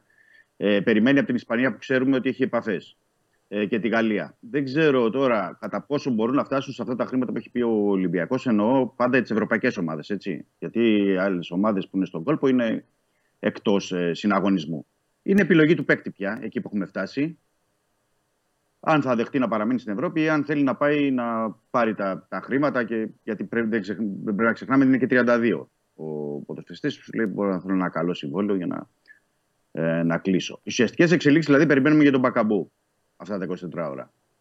Συν του προπονητή, που εκεί δεν έχουμε ουσιαστική εξέλιξη και υπάρχουν και πολλές καραμπόλες σχετικά με τους Ισπανούς, πάρα πολλές. Δηλαδή, χθες το βράδυ εμφανίστηκε η Μαρσέιγ, που έχει πρόεδρο τον Παύλο Λογκόρια, να θυμίσω, είναι Ισπανός, ε, και τον θέλει για την καταστάση του Τούντορ στη Μαρσέιγ. Τον θέλει Λίντς, τον θέλουν οι μισές ισπανικές ομάδες. Οκ. Okay. Περιμένουμε να, να δούμε. Και τρέχουν και άλλα διάφορα θέματα. Εντάξει, αυτό που καίει όλους είναι φυσικά το, το προπονητή και του Μπακαμπού, αλλά πρέπει να πω ότι τρέχουν και άλλα θέματα. Δηλαδή, η Εστορίλ έχει χτυπήσει την πόρτα του Ολυμπιακού να κρατήσει τον Καρβάλιο. Λέω τώρα για τους δανεικούς. Ε, η Πάφος θέλει τον Κανέ. Η Ομόνια θέλει τον Κίτσο. Ξέρεις, αυτά ασχολείται ο αθλητικός ε, διευθυντής με όλα αυτά. Δεν είναι ότι ε, είναι στο ρέντι και περιμένει ε, τι θα γίνει με τον προπονητή και όλα τα άλλα έχουν σταματήσει. Ε, είναι ζητήματα, θέματα προετοιμασίας. Ο Ολυμπιακός θα πάει στην Αυστρία πάλι και μάλλον θα πάει στις αρχές Ιουλίου για το βασικό στάδιο της προετοιμασίας. Κλείνονται τα, τα προπονητικά κέντρα. Θα πεις δεν έχει κλείσει ο προπονητής, κλείνουν τα προπονητικά κέντρα. Ναι, γιατί οι ημερομηνίες είναι συγκεκριμένες. Ο Ολυμπιακός παίζει δέκα Αυγούστου, οπότε πρέπει να γίνει προετοιμασία στο βασικό στάδιο αρχές Ιουλίου μέχρι είκοσι Ιουλίου, κάπου εκεί. Οπότε έτσι κι αλλιώς πρέπει να κλείσει το προπονητικό κέντρο. Ε, αυτά για την ώρα, και σήμερα μπαίνει και στο χειρουργείο Λάιντνερ, να το ξεχάσουμε και αυτό, για να υποβληθεί σε επέμβαση το παιδί στο, στο γόνατο, έπαθε ζημιά. Ε, θα υποβληθεί σε επέμβαση από τον Χρήστο Θεό, ε, κεφαλής του ιατρικού επιτελείου του Ολυμπιακού. Ε, από εκεί πέρα σε ακούω, αν υπάρχουν και ερωτήσεις, αν και οι φίλοι μας έχουν θέσει κάποια ερωτήματα, αν θέλουν κάτι άλλο σχετικά. Όχι, δεν υπάρχει. Δεν υπάρχει, και να σου πω γιατί δεν υπάρχει. Δεν υπάρχει, γιατί ο Ολυμπιακός αυτό το καλοκαίρι το έχει κάνει πολύ καλά. Πραγματικά το έχει κάνει πολύ καλά. Έχει απλώσει ένα ερωτηματικό τεράστιο και σου λέει άστους μέσα να είναι. Οι εφημερίδες κάθε μέρα. Αν μου πεις ποιος διαβάζει πια εφημερίδες, κανένας. Τι να κάνουν, βγαίνουν οι εφημερίδες όμως. Υπάρχουν άνθρωποι οι οποίοι είναι πιστοί. Έχουν άλλη φωτογραφία. Αυτό τα λέει όλα. Αυτό τα λέει όλα. Η Ραόλα. Χθες είχαν τον Ραόλα. Mm-hmm. Σήμερα έχουν τον Καρίδο. Ε, Προ... τον προχθές τον Μπορδαλάς. Ναι. Καταλαβες. Ε, Εντάξει. Είναι πολύ... δεν, είναι εύκολο. δεν είναι εύκολο. Δεν είναι εύκολο και για τον Ολυμπιακό δεν είναι εύκολο. Δεν τον νοιάζει Μίτσο τον Ολυμπιακός. Όχι, εννοείς δεν τον νοιάζει τι βγαίνει προς τα έξω. Όχι, δεν λέω γι' αυτό. Λέω είναι δύσκολο με την, με την έννοια ότι το καθυστερεί για να κάνει την επιλογή που πρέπει στον προπονητή. Μπορεί και να την έχει κάνει ο Μίτσο. Μπορεί να την έχει κάνει και να τον περιμένει όμως. Ναι, αυτό λέει. Ναι, εντάξει. Αν, αν, άμα, αν είχε, άμα την είχε κάνει και τον είχε και δεν το έλεγε, θα, θα παίζει εκεί. Θα ήταν παιχνίδι επιτραπέζιο. Αν είχε κλείσει, θα είχε ανακοινωθεί. Ε, βέβαια. βέβαια. Ωραία είναι αυτά. Για να δούμε πώς θα κυλήσει η εβδομάδα. Γιατί ο, οι προπονητές αυτοί μπορεί να έχουν ζητήσει ένα πενθήμερος, λέει κάτσε να δω τι γίνεται στην Ισπανία. Ο Καγιέχα, ας πούμε, ακόμα έχει υποχρεώσεις με την ναι. δεύτερη κατηγορία ναι. εκεί. Κατηγορία.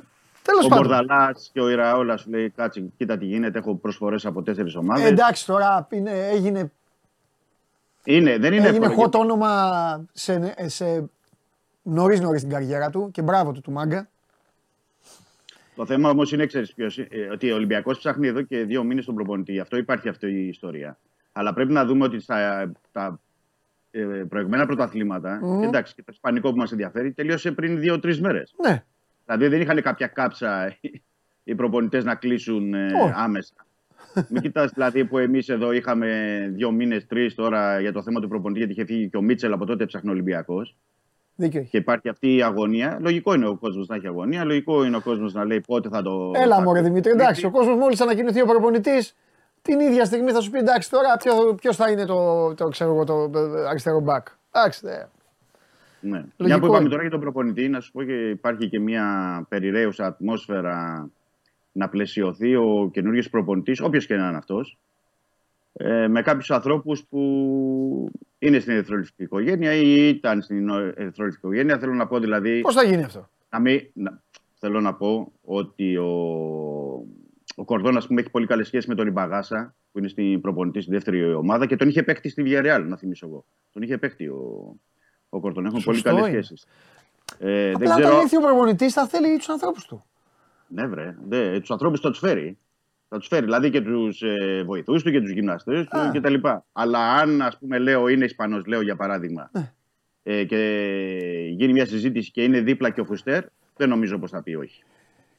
Κοίτα. Κατάλαβες. Γιατί ο Φουστέρ μπορεί να έχει και ένα άλλο. Λέω εγώ για παράδειγμα, δεν έχει ληφθεί κάποια απόφαση για να μην παρεξηγηθώ. Έτσι, δεν έχει πάρθει κάποια απόφαση. Αλλά ο Φουστέρ είναι. Εντάξει, ένας... ο Φουστέρ, ο Φουστέρ κάποια είναι... στιγμή θα δουλέψει στον Ολυμπιακό. Okay. Είναι ένα μέλος που έχει πολύ καλή σχέση με του Ολυμπιακού. Εντάξει. Είναι Ισπανός, έχει, είναι από τη Villarreal εκεί που έχει σχέσεις ο Κορδόν. Δηλαδή θέλω να πω ότι υπάρχουν και άνθρωποι που μπορεί να δέσουν σε όλο αυτό.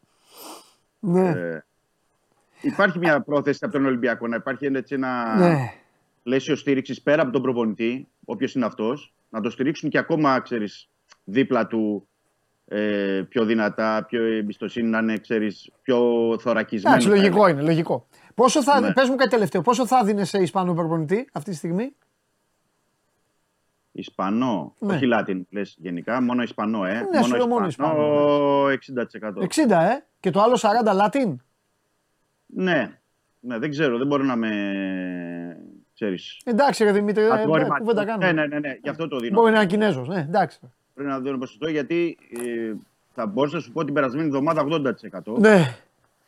Αλλά δεν ξέρω τώρα με αυτό που γίνεται όλο το αλυσβερίσι εκεί, ξέρεις, στους πάγκους. Γιατί ξαφνικά θέλουν προπονητές ακόμη και ομάδες που έχουν. Δηλαδή θέλει τα που έχει, τον Καρβαχάλ θέλει προπονητή. Η Βαλένθια που σώθηκε τελευταία στιγμή θέλει προπονητή. Τώρα το καταλαβαίνει και ο άλλος ο Ισπανός προπονητής ότι κοίτα τι γίνεται εδώ. Οι μισές ομάδες μπορούν να αλλάξουν, ναι, μπορούν να αλλάξουν προπονητή. Εδώ, γιατί να σε σηκωθώ να φύγω από, το...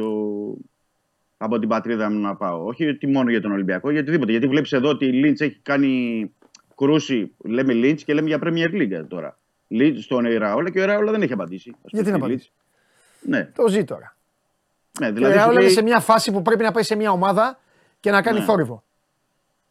Μπράβο, ναι, και είναι Premier League, έτσι. Ναι. Λέμε Leeds τώρα, δεν λέμε ότι κάποιο... κάποια τυχαία. Ή η Μαρσέιγ που λέμε. Είναι γαλλικό πρωτάθλημα και, και, και Μαρσέιγ. Και δεν τους απαντάει, ας πούμε. Championship, έπεσε η Leeds. Α, η Λίτς. Οκ. Okay, okay. Ναι, αλλά είναι άλλο. Άλλο μέγεθος. Εννοείται. Και Championship και Premier League. Η Μαρσέιγ είναι. Μαρσέιγ γαλλικό πρωτάθλημα. Ναι. Του λέει με βλέπουν όλοι. Με βλέπουν ναι. όλος ο κόσμος. Okay. Δεν, είναι εύκολα, δεν είναι εύκολα πράγματα αυτά. Εντάξει, Μητσό μου, ωραία. Και υπάρχει και πολλή δουλειά. Αυτό που πρέπει να πω είναι για τους δανεικούς. Και είναι ένα, είναι ένα στοιχείο, να το πω εδώ από την εκπομπή Παντελή, είναι ένα στοιχείο ότι ο Ολυμπιακός τους έχει το περίμενε όλες τις ομάδες. Δηλαδή έχουν ζητήσει ομάδες ε, τους δανεικούς, όπως είπα προηγουμένως. Εντάξει, θα μου πεις, θα γυρίσει ο Καρβάλιο ή ο Πέπε για να παίξει τον Ολυμπιακό ή ο, ή ο Κανέ. Αλλά το θέμα ότι έχουν κάνει προσφορές και περιμένει τον Ολυμπιακό και ο Ολυμπιακός το τρενάρει λίγο για να δει και τον προπονητή, είναι ένα, είναι ένα ζήτημα. Είναι ένα ζήτημα ότι πόσα, πόσα μέτωπα είναι ανοιχτά και έχει, πόσα... έχ, όλα έχουν εξηγήσει. Όλα έχουν εξηγήσει. Πόσα, πόσα, με πόσα ζητήματα ασχολείται όλη ναι. την. Δεν είναι ότι ο Κορδόν περιμένει πάνω από ένα τηλέφωνο μόνο για τον προπονητή. Ναι, ναι, ναι. Όλα έχουν την εξήγηση. Όλα πράγματα καθημερινά. Οκ. Okay. Δημήτρη μου, έλα, θα τα πούμε. Έγινε. Να δούμε, να δούμε ποια μέρα θα, είναι, θα βγει λευκός καπνός. Έλα, φιλιά. Νομίζω, νομίζω δεν αργεί. Και εγώ, και εγώ αυτό νομίζω. Έλα, νομίζω φιλιά. Καλό μεσημέρι. Να σε καλά, Μητσο. Ρε τον Ολυμπιακό, τι γλέντι κάνει. Το δίνω εγώ αυτό. Το... Καλά εσύ. Guten Tag και Buenos Dias. Με αυτά θα ασχοληθούμε σήμερα. Να σου πω... Ο Ανδρέας Παπανδρέου των μεταγραφών. Γιατί σκοτώνονται στον Ολυμπιακό τζάμπα και ψάχνουνε. Αφού έχει κλείσει ο Ολυμπιακός προπονητή. Ποιον. Δεν πάω από το όνομα. Αλλά γιατί σκοτώνεστε. Τι είναι ο Κορδόν. Κάνας χθεσινός. Τον έχει τον προπονητή έτοιμο. Κάτσε να τελειώσουν όλα τα πρωταθλήματα και να τον ανακοινώσει. Τι αγχώνεστε. Καραπόλες, ντόμινα και ιστορίες. Τι γίνεται, όλα εντάξει. Ε... Τον κράτησα το λόγο μου, ε. Τι? Τον κράτησα το λόγο μου. Για την μπουκλά. Να δω λίγο τι γράφουν εδώ τα φιλαράκια μου. Λοιπόν, πριν πάρεις φόρα και τα κάνεις όπα, θέλω να πω κι εγώ κάτι. Ε... Η γυναίκα τι σε θέλει, ε. Της αρέσω έτσι. Μπουκλωτός. Βάζεις τα χεράκια και κάνει ένα ναι, μου κάνει. Εντάξει, να κάνει πιο επαγγελματικά βέβαια. Αυτό τώρα το έκανα μόνος μου. Στα φτιάχνει ίδια. Ναι, ναι, ναι.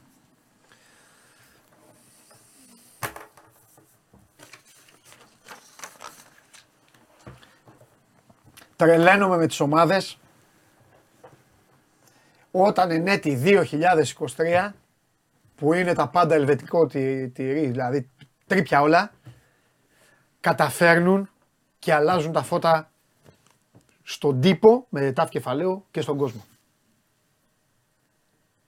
Έχω... Ένα πολύ μεγάλο μπράβο σε αυτό εδώ το σκληρό τραπέζι, το δικαστικό τραπέζι. Ένα πολύ μεγάλο μπράβο στον Ολυμπιακό. Από μένα, στην ΠΑΕ Ολυμπιακός. Πολύ μεγάλο μπράβο. Καλά κάνει. Δείγμα του ότι θέλει να αλλάξει πράγματα. Συμφωνώ μαζί σου απόλυτα. Δείγμα του ότι αυτά που ξέρατε ξεχάστε τα. Πολύ μεγάλο. Δεν ξέρω ποιος είναι ο εμπνευστής, δεν ξέρω αν είναι του Μαρινάκη, δεν ξέρω αν είναι ο Κορδόν, από πίσω δεν ξέρω αν είναι όλοι μαζί. Ε, ε, αλλά πολύ μεγάλο μπράβο. Το ότι βγαίνουν οι εφημερίδες κάθε μέρα με άλλη φωτογραφία. Θρίαμβος. Το ότι βγαίνουν και, δεν ξε... και παίζουν την κολοχυθιά όλοι. Θρίαμβος. Το ότι γκρινιάζουν, ε, πού είναι ο προπονητής, δεν έχει έρθει ο προπονητής, δεν έχει κάνει. Και συνεχίζουν στο ρυθμό τους. Και πάει πολύ safe ο Ολυμπιακός και του το δίνω και αυτό. Ελαραμπή, τελειωμένος, τον είχατε.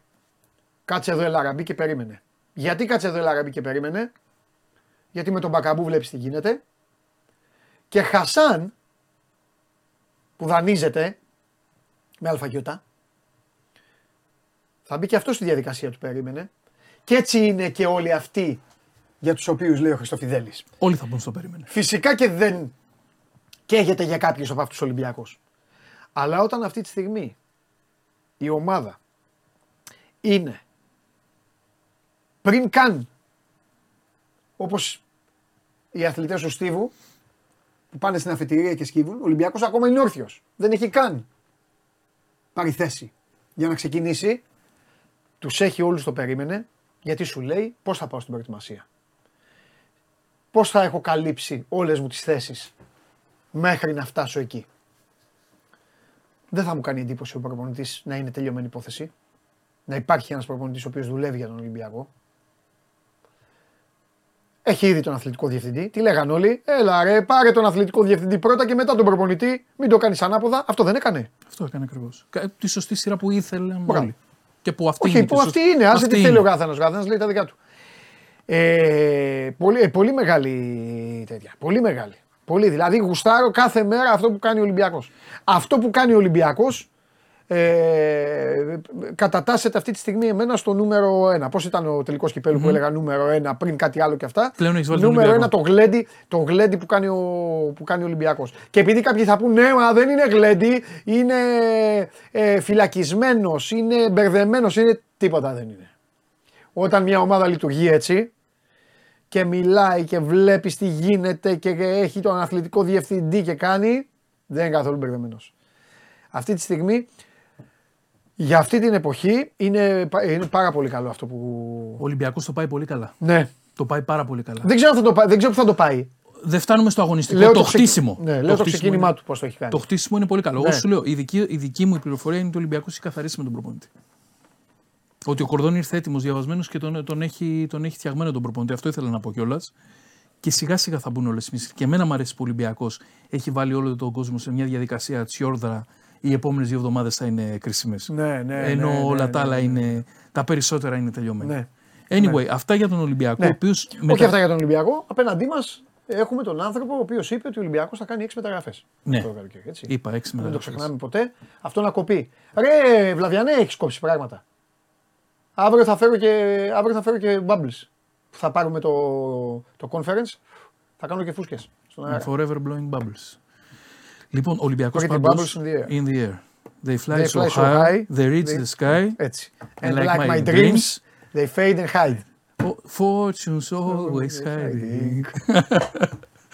Λοιπόν, κορυφαίος ύμνος. Μετά κορυφαίος το You Never Walk Alone, κορυφαίος ύμνος. Και για να μην κάνουμε και τους εξυπνάκηδες, θα... εγώ τον έμαθα στο Green Street Hooligans στην πρώτη ταινία. Δεν το ξέρα. Α, δεν τον ήξερες. Όχι, ναι, ναι, ναι, ναι. Εκεί το μάθα. Δεν υπάρχει, πρέπει όποιος σέβεται, σέβεται τον εαυτό του και λέει βλέπω ποδόσφαιρο, πρέπει ένα κομμάτι της καρδιάς του να το δίνει στη West Ham.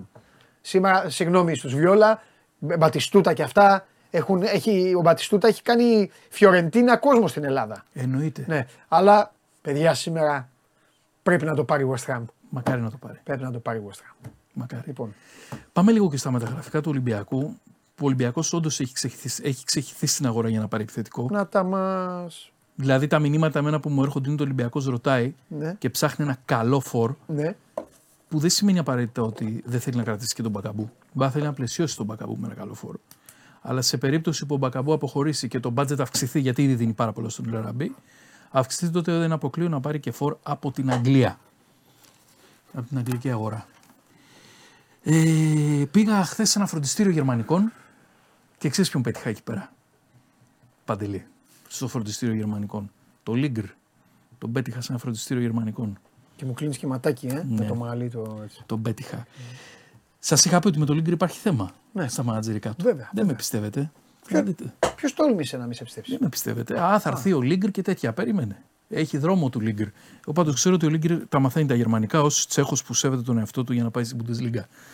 Ε, Σαββατοκύριακο και Δευτέρα τριημεράκι που χαλάρωσε ο κόσμος, κάποιοι φίλοι μου κατέβηκαν προς Αρκαδία και αυτά που μου έφεραν πίσω δεν θα αρέσουν στους φίλους μου Παναθηναϊκούς.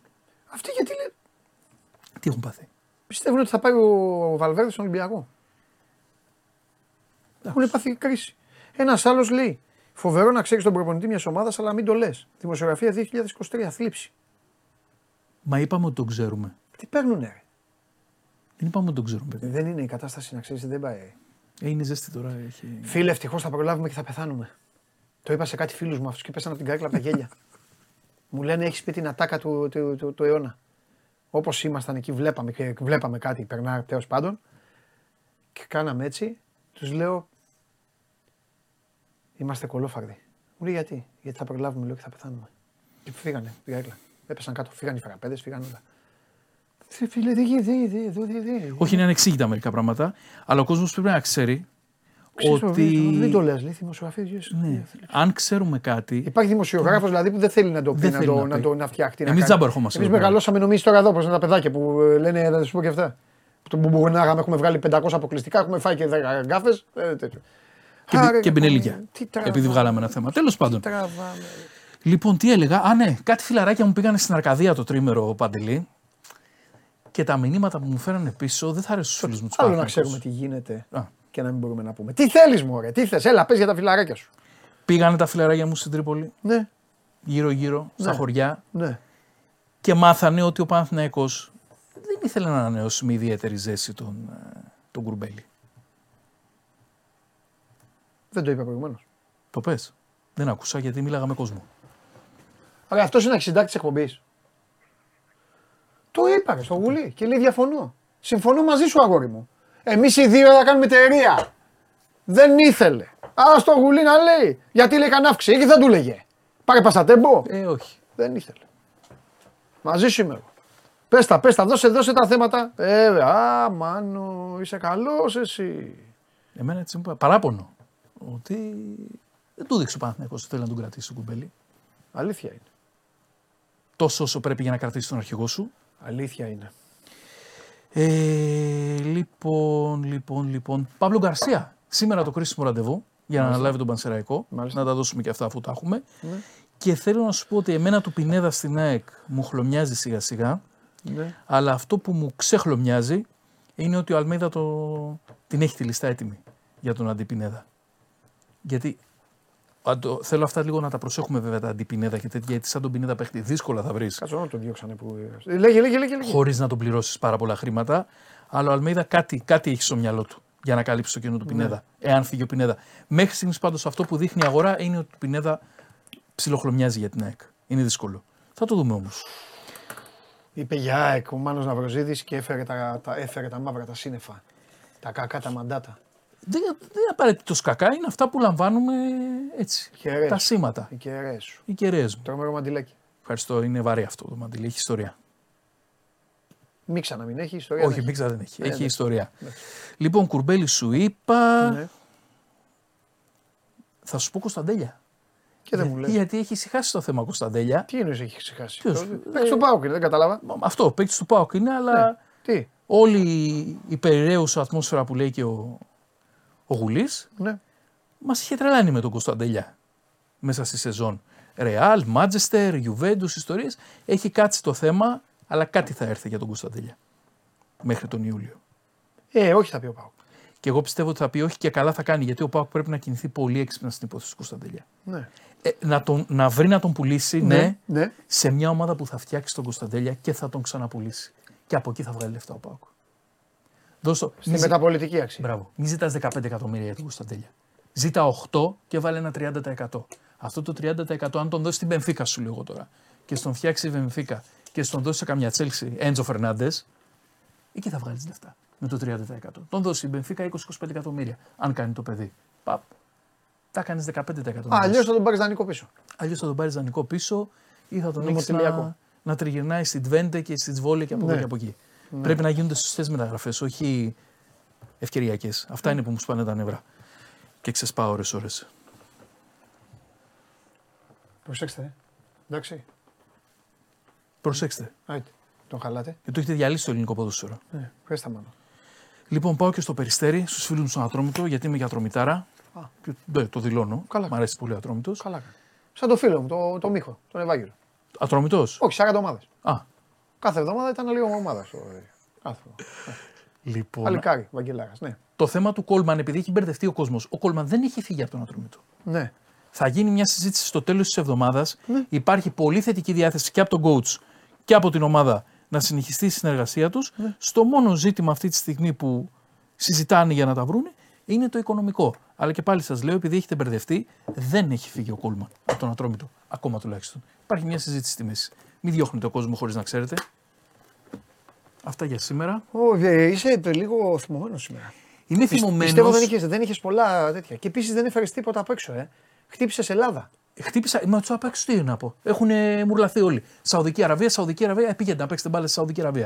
Α σας φάει ζέστη. πάρτε λεφτά και μετά έλατε πίσω να κάνετε πάλι διακοπές. Τι είναι αυτά τα πράγματα τώρα. Ξύπνησαν Σαουδάραβες και μοιράζουν χρήμα. Ναι. Ε, εντάξει. Πήραμε το, πήραμε το Μακάλιστερ. Θα πάρουμε, θα πάρουμε τον Κονέ από τη Λίλ. Ωραίος. Και τον άλλο πάνω. Και τον Ντουράμ θα πάρουμε. Φτιάχνουμε εκεί στο, στο κέντρο. Στα χοπία. Μαζεύουμε στα χαφ. Θα, θα μείνει και ο Φαμπίνιο. Μπορεί να μείνει και ο Γέρο Αλκάνταρα. Να έχουμε εκεί πέρα. Έχουμε και τον Έλιοτ. Δυναμώνουμε πάρα πολύ. Μπροστά είμαστε τούμπανα. Μια χαρά είμαστε. Από μπροστά. Πέρυσι. Τούμπανα. Μια χαρά τούμπανα. Είμαστε μπροστά. Λίγο, λίγο πίσω τώρα πρέπει να κοιτάξουμε. Και, και εντάξει είμαστε. Θέλω. Πάμε, πάμε στο Champions League. Το συνοδοιπόρο του Φαντάικ. Το συνοδοιπόρο του Φαντάικ. Γιατί αυτοί που έχουμε δεν μου αρέσουν καθόλου. Θέλω τον Μακάλιστερ Κολώνα να καθαρίζει, να σκουπίζει τα πάντα.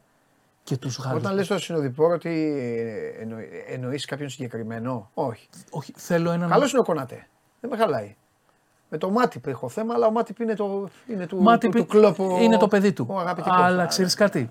Έχουμε και αυτά. Δεν μ' αρέσει ούτε ο Κονατέ. Η εθνική ομάδα έχει γίνει. Ο Ελλάδας έχει γίνει η Λίβερπουλ. Θέλω έναν πιο σταθερό. Ε? Ο, ο Κονατέ δεν είναι σταθερός. Ναι. Δεν μου βγάζει σταθερότητα. Το καλό είναι βέβαια. Το καλό είναι. Το καλό. Ναι, ο Κονέ είναι Γκλάντμπαχ, ο Τουράμ είναι Λίλ. Ευχαριστώ. Ε, έτσι σας θέλω.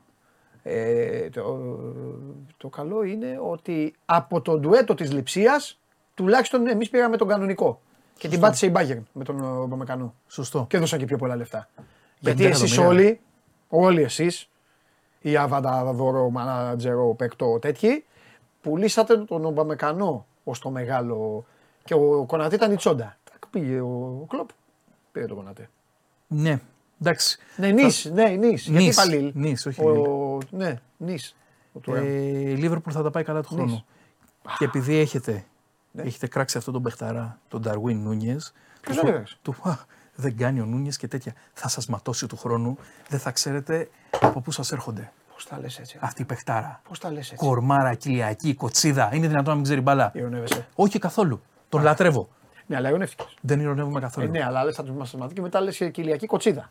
Εσύ ε, τι τον βλέπεις τον άλλο. Τι Μαρία κάνεις που φέρνει τον άλλο, που Ουρουα. Φέρνει τον Χάλαντ και δεν μας λέει ένα μήνα, ένα μήνα που σέρνεται, ένα μήνα που σέρνεται. Τι έχει γίνει. Τον έκανε... Τι έχει γίνει και καλή επιτυχία στην Ίντερ. Μην ξεχάσουμε εννοείται. Να πούμε. Αλλά τι έχει γίνει.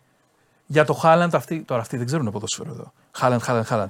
Τον έχει κάνει παντελόνι ο Ρούντιγκερ και δεν έχετε πει κουβέντα. Κουβέντα, δεν έχει πει κανείς. Κουβέντα, τον έχει κάνει παντελόνι ο Ρούντιγκερ. Αυτή η τα είπε και οι τηλεθεατές της. Έτσι. Ποιος ο Ρούντιγκερ. Ο Ρούντιγκερ.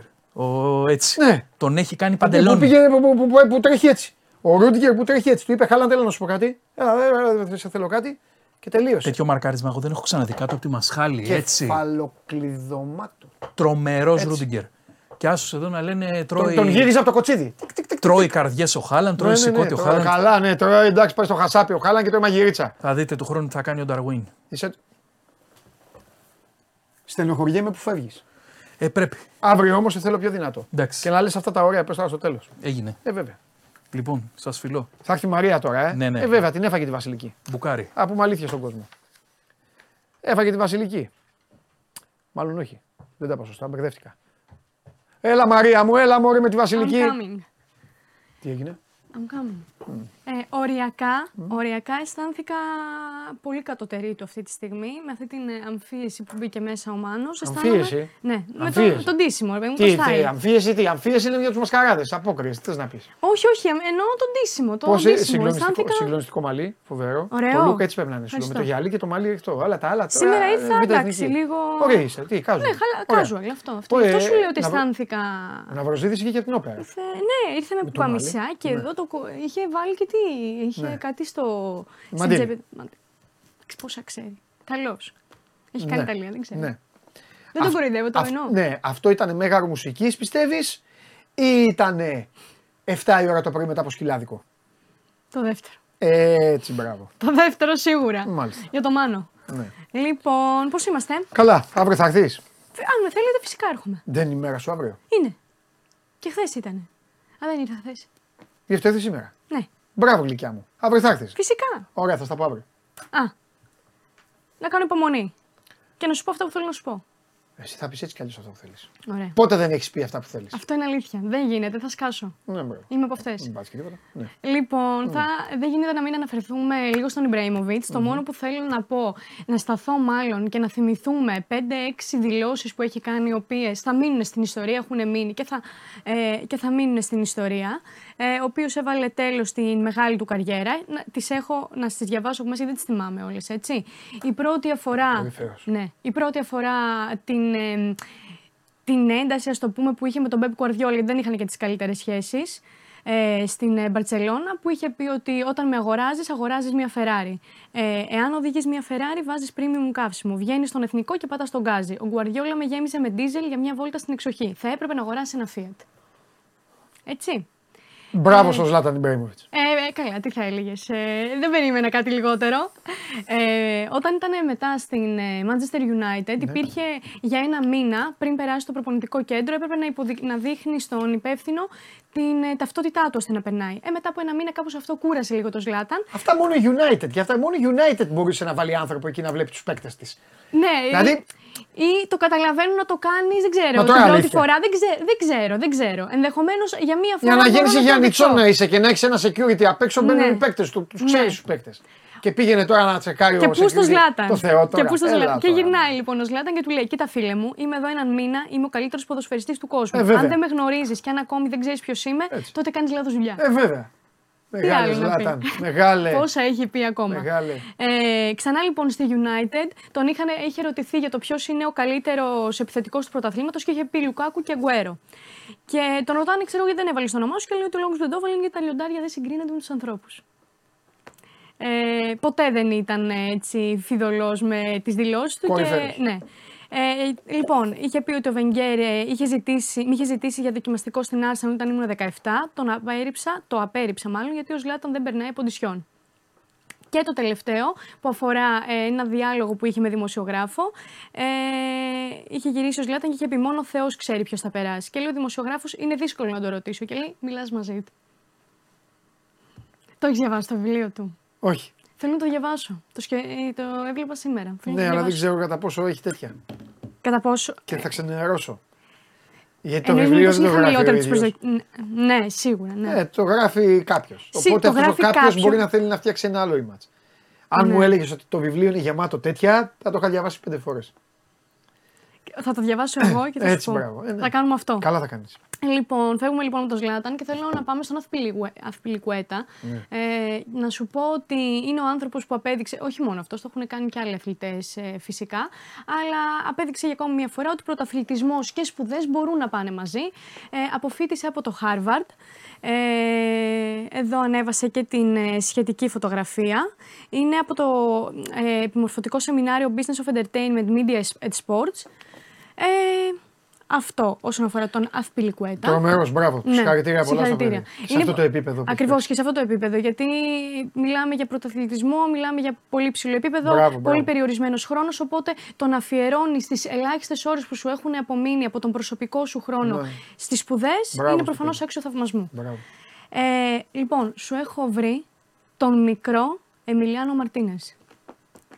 Ναι. ναι. Δες τον. Είναι σίγουρα. Θα χαρεί ο καβαλιαράτος. Είναι σίγουρα ένας μικρός Μαρτίνες. Κοίτα διαφάνα του. Γελάω με μαλλί. Πάντα απ' όλα με μαλλί. Τι ωραίος είναι. Και είναι και στον μπουλούλι. Ναι, ναι, ναι, είναι τρομερός. Άντε ρε, εφτά δέκα ώρες εις βάρος σου είναι όσο καθυστερείς. Ρίχτω ψηλά, δεν φτάνει. Το έφτιαξε. Έφτιασαν τα κόλπα. Πήγε ο κακομοίρης.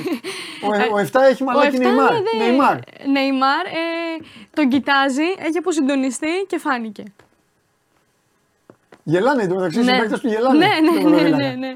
Το εδώ έχει κάνει τα πέντε, κοίτα, τα πέντε. Είναι τέλειο. Βάλτε πάλι, έλα ρε, τι ώρα είναι ψηλή. Βάλτε πάλι, λοιπόν, το εφτά και το είκοσι ένα γελάνε, ναι, και το πέντε σε λίγο αρχίζει και το κάνει το ίδιο. Σου λέει, ωραία, κάτσε να βοηθήσω κι εγώ. Κάνει και λίγο τετρακέφαλο, ναι, ναι, ναι, ναι, πέντε. Ναι. Σου λέει, γελάνε, πολύ περιμένουμε, πολύ περιμένουμε. Και κάνει και το πέντε, δεν ξεκινάει. Τέλειος, τέλειος. Και την πιάνει και μετά πέφτει. Ναι, ναι, ναι. Πολύ ωραίο. Είναι μικρός, ο μικρός Μαρτίνες, ναι, δεν μπορούσε να είναι. Όχι, καλύτερος από τον Μαρτίνες. Καλύτερος είναι. Ναι, έχεις γιατί αυτό ο, ο Μαρτίνες έκανε και γεωνομίες. Έχεις δίκιο. Κοροϊδεύω. Μαρτίνες και λάδια υπόλοιπα. Ψυχούλες. Ναι, μόλι. Λοιπόν, και θα, ε, ανέβασε κάτι άλλο τρομερό που θα σου δείξω, το οποίο μου άρεσε πάρα πολύ. Ναι. Και λέω, κοίταξε να δεις, καμιά φορά γεννιέσαι ηγέτης ή γίνεσαι. Γιατί το λέω λοιπόν αυτό? Γιατί ανέβασε ο Σιμεώνε ένα Instagram story από το λογαριασμό του. Ο Τσόλο ή ο γιος? Ο Τσόλο. Το... Ο Τσόλο, Τσόλο. Από έναν ε, πιτσιρικά. Ναι. Ε, πόσο να είναι τώρα το παιδάκι αυτό, ναι. να είναι max εφτά. Ναι. Ε, από τον ηγετικό ρόλο που έβγαζε στους συμπαίκτες του. Ναι. Και χωρίς να ξέρεις τι λέει, φαίνεται και αντιλαμβάνεσαι το πάθος. Ωστόσο, ναι. εγώ θα σου πω ακριβώς και τι λέει. Ναι, ας δούμε το βίντεο. Λέει λοιπόν. Θα μιλάω από πάνω. Ναι. Κοιτάξτε, εδώ είμαστε εμείς. Εδώ είναι η μπάλα και εδώ είναι η άλλη ομάδα. Πάμε να παίξουμε με όλες μας τις δυνάμεις. Δίνουμε πάσα στο συμπαίκτη μας, μετά πάσα στον επόμενο και εκείνο σκοράρει. Δεν έχει σημασία ποιος σκοράρει, ακούστε με. Δεν έχει καμία σημασία ποιος θα βάλει τον γκολ. Αν ένας συμπαίκτης μας σκοράρει, το πανηγυρίζουμε όλοι. Αλλά ακόμα και να μην σκοράρει, δεν έχει καμία σημασία. Δεν πειράζει, πάμε δυνατά.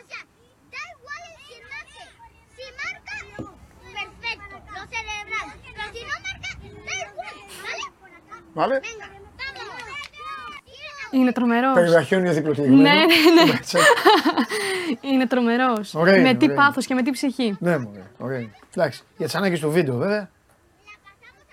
Έλα, ρε Παντελή, μην μου τα αποδομείς όλα. Για τις ανάγκες του βίντεο, του είχαν πει. Εντάξει, ολόκληρο ποίημα είπε. Έλα, ρε Παντελή. Κάνεις πλάκα τώρα. Ολόκληρο ποίημα είπε.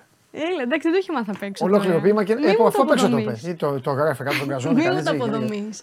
Τα παιδάκια πλέον. Εδώ, εδώ θα ακούς αλήθειες. Τα παιδιά πλέον. Εδώ θα ακούς... Τα παιδιά μιμούνται. Εκτός από αυτό είναι. Έβγαλε το βιντεάκι, το βγάλε η Όλε, το βάλε η Όλε και το πήρε ο Τσόλος. Ο Τσόλος σημαίνει που δεν τους αφήνει να πούν. Να πω ότι ήταν τα παιδιά πριν. Ο Τσόλος τώρα δεν τους αφήνει να πούν ούτε για παίζει όλο άμυνα και το έκανε βιντεάκι ο Τσόλος. Ο καταστροφέας ποδοσφαίρου τώρα. Ο Χωριανόπουλος των προπονητών. Άσε μας Μαρία. Έλα, εσύ Παντελή, εγώ ενθουσιάστηκα και το φέρνω ότι δεν ξέρω ότι είχες έτοιμο το βιντεάκι της Νάπολη με το Σπαλέτι. Ναι, γάμο το. Ξεκίνησα την εκπομπή έτσι. Ναι, μου το είπε. Θέλω να πεις την άποψή σου. Δεν, δεν σου φάγα το θέμα, θέλω να πεις την άποψή σου. Να σχολιάσω τι ακριβώς. Το... Θα το φέρνες, τι θα έλεγες? Πες ότι δεν έχω πει εγώ, τι θα έλεγες? Ότι όλο αυτό είναι πάρα πολύ παράδοξο. Ότι δηλαδή ε, σου κλέβω το αυτοκίνητο, είναι τρομερό αρχικά, οκ. Okay. Σου κλέβω το αυτοκίνητο, εμφανίζομαι μπροστά σου με κουκούλα. Ναι. Και σου παραδίδω το τιμόνι. Ναι. Είναι κάπως... Τι κάπως ε... είναι. Είναι πολύ οξύμορο. Δηλαδή είναι... έχω μπροστά μου ας πούμε τον... Ε... Τι οξύμορο παιδάκι μου, κάνεις πλάκα. Τι. Του και, και, και κάθε και γελάει και κάνει. Έχουν μπει με κουκούλες μέσα στα τέτοια της ομάδας. Είναι εικόνα αυτό. Έτσι Παντελή, τους ξέρουν ποιοι είναι. Από... Ό, όταν πήρ... όταν κλείψαν το αυτοκίνητο του πιστεύεις δεν ξέραν ποιοι ήταν? Ε, καλά εννοείται. Ε, ωραία. Ε, αυτό σου λέω και τώρα το κάνουν και διαφήμιση. Εγώ δεν τα έχω με κανέναν. Αυτοί καλά κάνουν αφού τους έχουν που τους έχουν. Ο καράφλας που έλεγε ο τότε καλά κάνει, τους πήρε ναι, το πρωτάθλημα, ναι, γλεντάει, ναι, θα πάει να κάνει ανάπαυση τώρα, θα γελάει. Είσαι η Νάπολη. Επίσημη ομάδα, επίσημο τέτοιο και το κάνεις ε, και χαίρεσαι. Ναι. Ε, πιστεύω ξεκάθαρα γελάω. Δεν ξέρω τίποτα για την Ελλάδα. Όλα ξεκάθαρα... στην Ελλάδα. Έγινε viral. Αυτό... Έγινε viral. Αυτό θέλουν να πετύχουν. Αυτό, αυτό θέλουν να πετύχουν. Ε? Αυτό θέλουν να πετύχουν. Σπαντελήφου. Ξέρω, εσύ είσαι παραδοσιακός, εσύ αυτά δεν τα στηρίζεις. Εγώ το ξέρω, μαζί σου είμαι. Τι είναι, τι θέμα, είναι, είναι θέμα παραδοσιακού ή μη? Όχι. Παραδοσιακός εννοώ όσον αφορά. Έχεις δίκιο, παραδοσιακός το λέω από την άποψη των social media. Που κούλες τώρα τους βλέπουν τα παιδάκια. Τους κα... media, πριν από λίγο έφερες παιδάκια, έφερες παιδάκια τα οποία το παιδάκι έβγαζε λόγο. Άσε την πλάκα που κάνουμε. Ναι, ναι, ναι, ναι. Και έλεγε μια ωραία εικόνα. Ωραία παιδάκια. Ναι, βέβαια. Αυτά τα παιδάκια μιμούνται ποδοσφαιριστές. Φυσικά. Γιατί να μην υπάρχουν και παιδάκια να, να θέλουν να βάλουν ναι, κουκούλα ναι, και να μην μιμηθούν τους άλλους. Συμφωνώ, συμφωνώ. Δεν ήταν βίντεο να το ανεβάσει η ομάδα. Και το κάνει η ομάδα. Ότι να δώσαν το σι ντι στον προπονητή και το τιμόνι που ναι, του, που του, κλε... που του κλε... ναι. Σαν να το επικροτήσει είναι κάπως, σαν να επικροτήσει ε, τη... όλο αυτό που συνέβη. Και, ε, και αυτό που φαίνεται φυσικά είναι ότι, ότι έμεινα τιμώρητο. Ούτε ε, εννοείται. Κατάλαβες, αυτό, εννοείται. Αυτό είναι εν τέλει το μήνυμα. Συγχαρητήρια. Λοιπόν, τα λέμε πάλι αύριο. αύριο. Αντέχεις ε, Μαρία back to back. Ζω για Μαρία back to back. Ζω... Ζεις για Μαρία, ωραία. Αύριο θα είμαι εδώ. Γιατί πρέπει να συζητήσουμε αύριο. Ναι, θέλω πάρα πολύ να μου πεις, δεν ξέρω τι θέλεις να μου πεις. Δεν θα πούμε για το παιχνίδι. Α! Α, α εντάξει, ρε Παντελή. Δεν ξέρω, επειδή μου είπες σήμερα θέλω να σου μιλήσω και λέει θα τα πούμε αύριο. Άρα ε, λέω. Ναι. Αφού θα έρθεις αύριο, θα πούμε αύριο. Ωραία, ωραία. Έχουμε μάτς. Έχουμε. Σάββατο. Ναι. Ή θα πας να δεις θέατρο να χειροκροτήσεις που κάνεις και βιντεάκια. Όχι, όχι, όχι. Πρώτα απ' όλα να σε ρωτήσω κάτι. Παρακαλώ. Σαν κάτι να... φίλους που πάνε στα μπουζούκια και mm. ανεβάζουν εκείνη την ώρα live είκοσι πέντε λεπτά και τους λέω. Ρε, ακούσατε τον τραγουδιστή, τον είδατε. Πώς πας εκεί και τι κάνεις τώρα? Γιατί δεν απολαμβάνεις? Δεν θέλω να σου πω. Σήμερα, ας πούμε. Για να δουν ότι σου να εκεί. Σήμερα κάνε με skip. Σήμερα κάνε με skip, να ξέρεις. Ε? Σήμερα κάνε με skip από τα story σου. Ε, γιατί έχω πολλά τέτοια. Θες πολλά τέτοια? Έχω να πάω σε συναυλία το βράδυ Και, και επειδή θα πας σε συναυλία, θα κάθεσαι και θα κάθεσαι με το μαγαφέτη. Όχι, αλλά θα βγάλω δύο-τρία τραγούδια που είναι τα αγαπημένα μου και θέλω να τα έχω μετά να τα ακούω. Ο λόγος. Για θες να τα ακούς. Βάλτε να τα ακούς στο ραδιόφωνο. Όχι, δεν είναι. Θέλω να Δεν, θα, δεν βγάζω όλη τη συναυλία, δεν μαγνητοσκοπώ ολόκληρη τη συναυλία. Γιατί δεν παραδέχεσαι ότι το κάνεις για μούρι στο καβούρι? Όχι, δεν το κάνω για μούρι στο καβούρι. Το κάνω Ποιος γιατί αυτά τα δύο-τρία κομμάτια που μου αρέσουν ναι. εμένα θέλω να τα έχω στο κινητό μου και να τα βλέπω όποτε εγώ θέλω. Βάλτε στο κινητό σου. Έλα, πάμε, πάμε έξω να τα βάλουμε, να τα έχεις. Εγώ τα έχω τραβήξει. Είναι όχι, δικιά μου εμπειρία. Όχι, είναι η ατμόσφαιρα. Αρχικά την ατμόσφαιρα, την ατμόσφαιρα που πιάνεις στα live δεν θα την βρεις σε κανένα YouTube. Εγώ θα στα πω. Εγώ θα στα πω. Και σε ποια συναυλία θα πας? Στον Πασχαλίδη.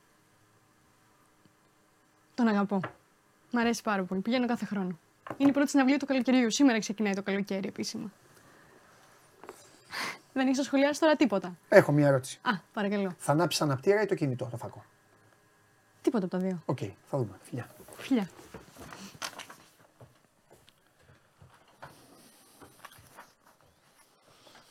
Πέντε η ώρα Bet Factory. Όποιος αντέχει και έχει άντερα, εδώ. Και αύριο δώδεκα η ώρα. Τα λέμε. Φιλιά πολλά. Να περνάτε καλά και προσέξτε τους εαυτούς σας.